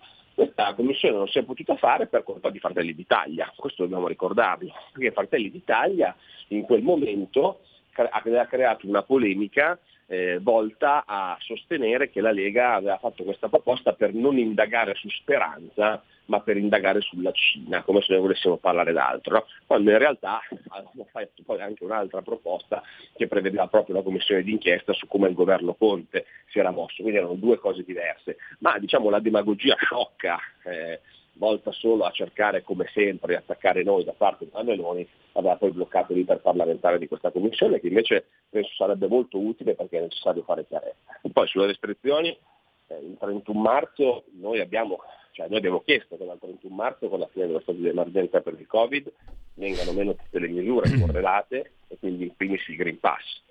E abbiamo anche presentato un emendamento nell'ultimo decreto Covid, quello che prevede l'obbligo per, di vaccino per i cinquantenni, per mettere questo nero su bianco e l'emendamento non è passato. Questo bisogna che i cittadini lo sappiano perché molto spesso sui social ormai eh, vediamo quasi una distopia, no? Uno, un, un, esponente della Lega sui social scrive qualcosa, non lo so, tipo sulla piazza del suo paese o su eh, un'iniziativa parlamentare, sotto le decine di commenti in cui si parla di Green Pass, che nessuno ha mai neanche citato. Quindi c'è questa diciamo quasi monomania per cui eh, sarebbe colpa della Lega se c'è il Green Pass. No, invece in Parlamento i dati ci dicono che la Lega è quella che sta cercando a ogni provvedimento di farlo togliere e tutti gli altri invece lo vogliono. Eh, quell'emendamento riesce votato soltanto da noi e da Fratelli d'Italia, mentre tutti gli altri partiti, compreso Forza Italia e il partito di Toti, hanno votato per tenere il Green Pass. Quindi ad oggi, il 31 marzo, il Green Pass rimane, noi continuiamo a fare pressioni, diciamo su Speranza, sul governo, per far capire che secondo me è assurdo, però questo è lo stato dell'arte e questa ad oggi è la volontà della stragrande maggioranza del Parlamento. Forse che noi non condividiamo, però i numeri sono questi qua. E questione catasto, anche qui eh, noi abbiamo questa politicamente diciamo, molto rilevante e grave, credo. Eh, c'era diciamo, un accordo di massima nella maggioranza tale per cui i provvedimenti che venivano portati avanti dovevano essere provvedimenti su cui c'era diciamo, una condivisione da parte di tutti i partiti. Come noto, sulla delega fiscale i ministri della Lega non avevano votato in Consiglio dei Ministri, proprio perché sul catasto c'è una forte perplessità da parte nostra. E il governo posto una questione diciamo, di tenuta del governo stesso su questo argomento, cosa assolutamente insolita, perché onestamente, visto che considerato che la riforma del catasto non rientra tra gli obblighi che abbiamo per il PNRR, siamo in uno stato quasi di guerra, eh, viviamo una serie di difficoltà sull'energia, sulle cose che abbiamo detto prima, impuntarsi e mettere a rischio il governo sul catasto non ci sembra una grande, una grande idea.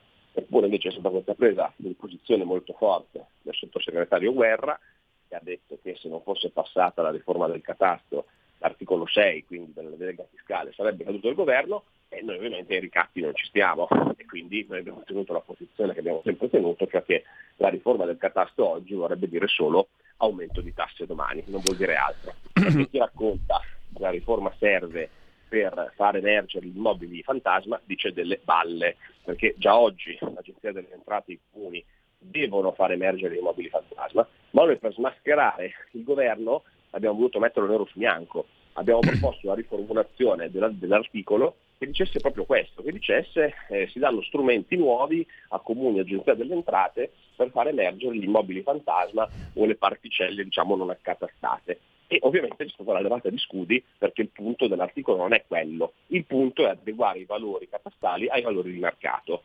Questo cosa significa? Significa che non, si, non, stiamo parlando solo dell'attico in centro a Roma, che è il famoso esempio che fanno tutti, per cui i ricchi pagheranno di più. Pagheranno di più tutti, perché chiunque pratichi il catasto, qualsiasi commercialista, avvocato, geometra, potrà spiegarvi che soprattutto al nord poi eh, non esiste immobile che abbia un valore catastale che sia più alto rispetto al valore di mercato.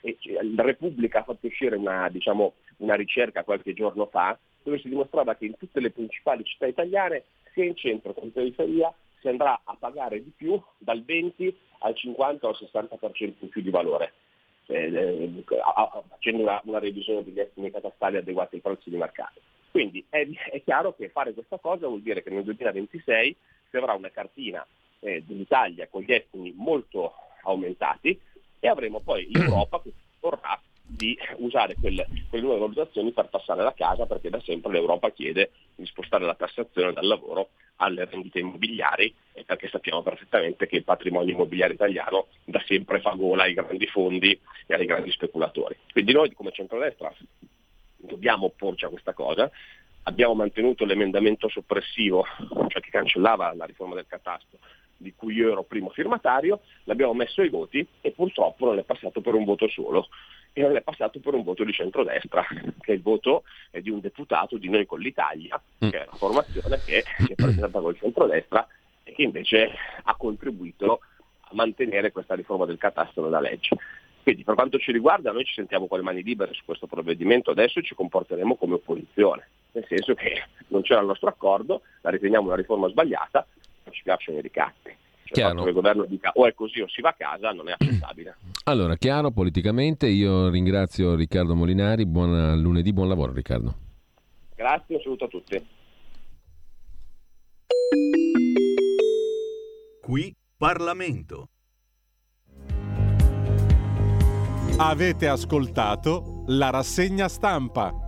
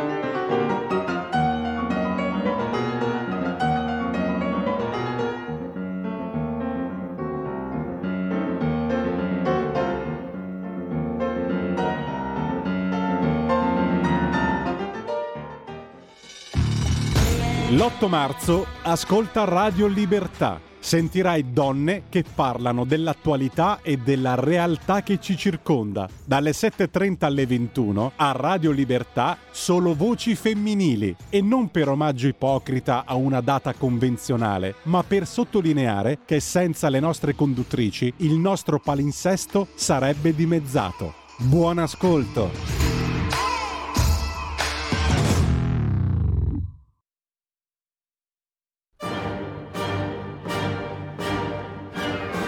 Va ora in onda La piccola città con Carla De Bernardi.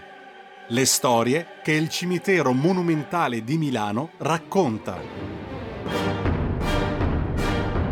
Con grave ritardo, mea culpa, abbiamo ascoltato prima Valentina Lisizza, pianista di nascita ucraina di spirito russo e di cultura e tradizione russa, che interpretava Lo scherzo alla russe di Piotr Ilyich Tchaikovsky. E non aggiungo nulla perché la musica già dice tutto. Non aggiungo nulla neanche rispetto a Carla De Bernardi.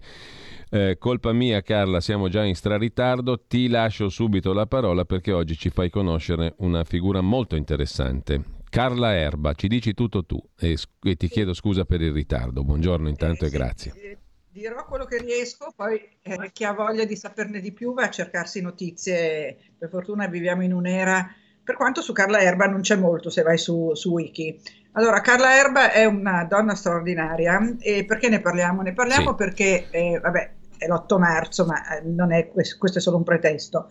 Eh, l'altro giorno abbiamo eh, organizzato un mini convegno su di lei davanti all'edicola Erba Monumentale che è stata appena ristrutturata in una maniera strepitosa dall'Accademia Galli di Como.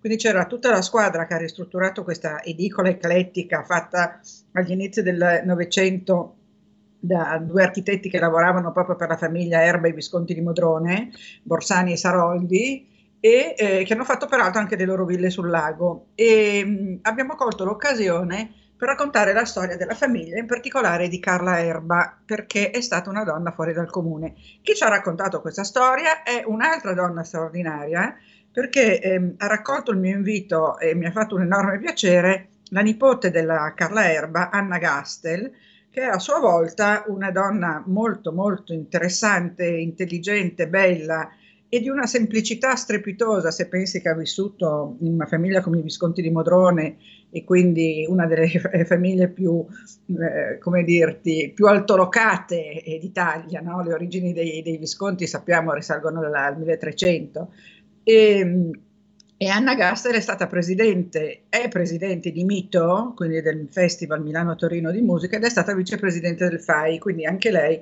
una persona eh, straordinaria. Tra l'altro ha fatto la eh, comparsa nel film eh, L'innocente di Visconti. Perché? Perché Carla Erba ebbe sette figli e uno di questi era proprio Luchino Visconti.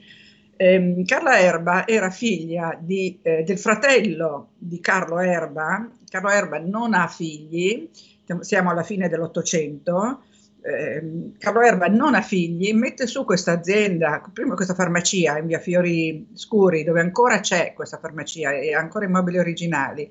Via Fiori Scuri mette su questa farmacia e poi mette su un'azienda che produce medicinali e diventa ricchissimo. Suo fratello Luigi produce pianoforti, diventa ricco anche lui, ma non così tanto, e ha questa figlia Carla. Quando muore lo zio, lo zio farmaceutico, eh, Carla eredita una fortuna e oltre a ereditare una fortuna è una ragazza di una bellezza strepitosa, però è una ragazza borghese, non è certamente una ragazza aristocratica. Si innamora di lei il eh, conte eh, Giuseppe Visconti di Modrone, conte e non duca perché ehm, era il quarto figlio, e mh, mm, si innamora di lei a 19 anni lui, 19 anni lei, si sposano.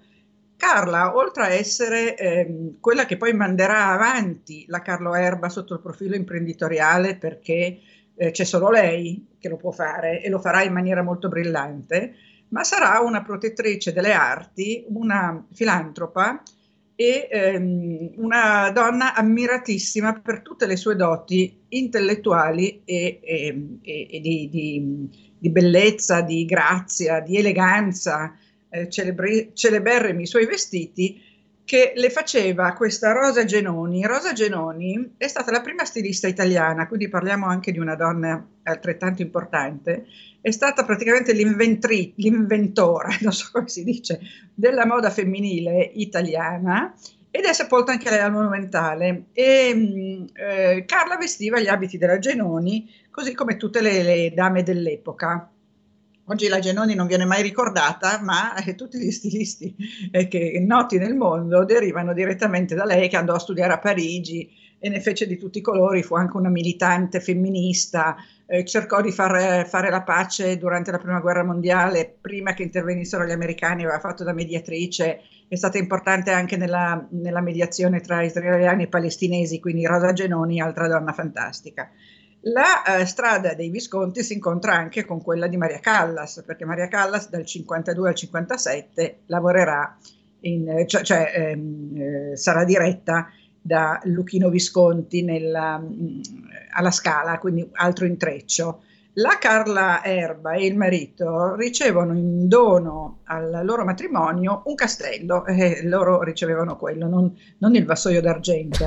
Questo, questo, castello del 1003 era a Grazzano, Visconti, a Grazzano nel Piacentino e il Visconti marito di, tanta, di cotanta donna era un altro molto eclettico e molto geniale e fa di Grazzano Visconti un villaggio medievale. E tutti coloro che abitano a Grazzano devono vestirsi in abiti medievali, tranne lui naturalmente, e dà le botteghe del paesello gratuitamente e anche la, come si dice, le, le case gratuitamente a coloro che fanno rivivere l'artigianato medievale, chiamiamolo così, l'intaglio del legno e la forgiatura dei metalli. E quindi Grazzano diventa eh, una specie di Disney World ante litteram, dove crescono tutti questi figlioli, tra cui appunto Luchino, che prenderà poi dal padre la eh, genialità e dalla madre le capacità imprenditoriali il eh, conte Visconti verrà poi nominato duca di Grazzano proprio per meriti turistici e lui dirà sempre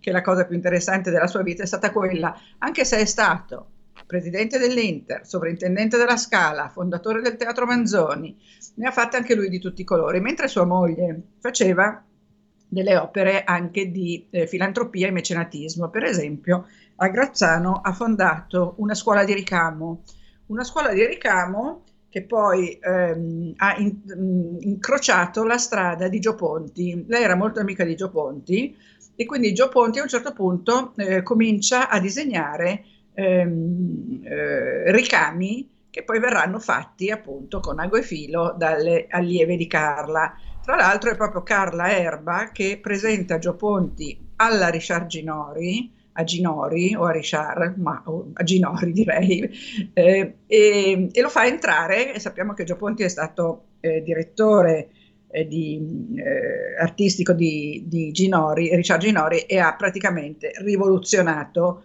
un'azienda che quando è entrato lui era vecchiotta, con i suoi disegni e il suo estro, e suoi, le sue collezioni sono ancora in vendita. Io quando passo in via Brera, angolo via dell'Orso, o via Pontaccio, no, via Pontaccio, a Milano resto le mezz'ore davanti alle vetrine di Richard Ginori che sono per lo più eh, piene di oggetti disegnati e fatti da Gio Ponti. Eh, quindi un altro personaggio che incrocia la vita di, eh, di Carla Erba. Loro, eh, i Visconti, abitavano in via Cerva a Milano, adesso si chiama via Cino del Duca. C'è ancora un pezzetto che si chiama via Cerva e lì abitava il fratello del, del conte eh, Giuseppe che si chiamava Uberto e loro invece abitavano nell'altro pezzetto, via Cerva 44, dove oggi c'è la sede della Bracco, e anche qui si incrocia tutta la, la, la vita milanese. In quel palazzo, a un certo punto, la Carla decide di dare un grande ballo ispirandosi al Gattopardo. E quindi il grande salone da ballo del palazzo, che adesso appartiene proprio alla Bracco, la Bracco fa lì i suoi convegni, io sono andata una volta e ho potuto ammirare questo salone da ballo strepitoso, eh, la Carla decide di fare un ballo in ricordo del Gattopardo e sarà poi quello che Luchino rifarà pari pari nel suo Gattopardo. Quindi nel film Il Gattopardo di Luchino Visconti viene ripreso il ballo che sua mamma aveva dato a Palazzo in via Cerva e che lui aveva visto da piccolino. Vedo che non mi sentite più. No, no, ti sentiamo, ti sentiamo ecco. perfettamente. Ecco. E niente, la leggenda dice che Luchino si addormentò nella buca dell'orchestra il giorno del ballo e la mattina dopo si svegliò e vide per terra perline e, e, e brillantini che erano il, il, diciamo, quello che era rimasto della, della festa della, della, notte precedente e lì fece una riflessione molto eh, triste perché pensò che era finita un'epoca. E, e, in effetti questo si incrocia anche col ballo del gattopardo di Tomasi di Lampedusa, no? che rappresenta come, come nel, nel, nel, film di Visconti, che lo riprende, la, la, la fine di un'epoca. E, e, questa era Carla, Carla, Visconti, poi ha avuto altri figli, ha avuto un figlio che morì a Alamein in maniera molto eroica, Guido, eh, e credo che però a questo punto dobbiamo sospendere, no? Siamo arrivati? Credo proprio di sì, chiedo conferma alla regia che però se, mi dice che abbiamo, abbiamo ancora due minuti. Abbi- Carla, abbiamo eh. ancora due minuti, mi dice la regia. Ecco, allora io ieri, siccome sono una curiosa, dopo aver parlato con Anna Gastel, che ci ha veramente incantato, ho fatto anche una registrazione, eh, sono andata a vedermi eh, in eh, via Cerva, via Cino del Duca e Visconti di Modrone che cosa rimane del palazzo, così come me l'aveva raccontato lei. Allora, il palazzo di via ex Cerva 44 in via Cino del Duca è ancora in piedi, anche se è stato bombardato, e ha appunto questa sede della Bracco. Questo invece che si vede nella foto è il retro del palazzo di via Cerva 28 che era di eh, Uberto Visconti di Modrone. Vedi che c'è un eh, balconcino barocco e c'è lo stemma in alto a sinistra dei Visconti, che c'è anche sul fronte verso via Cerva.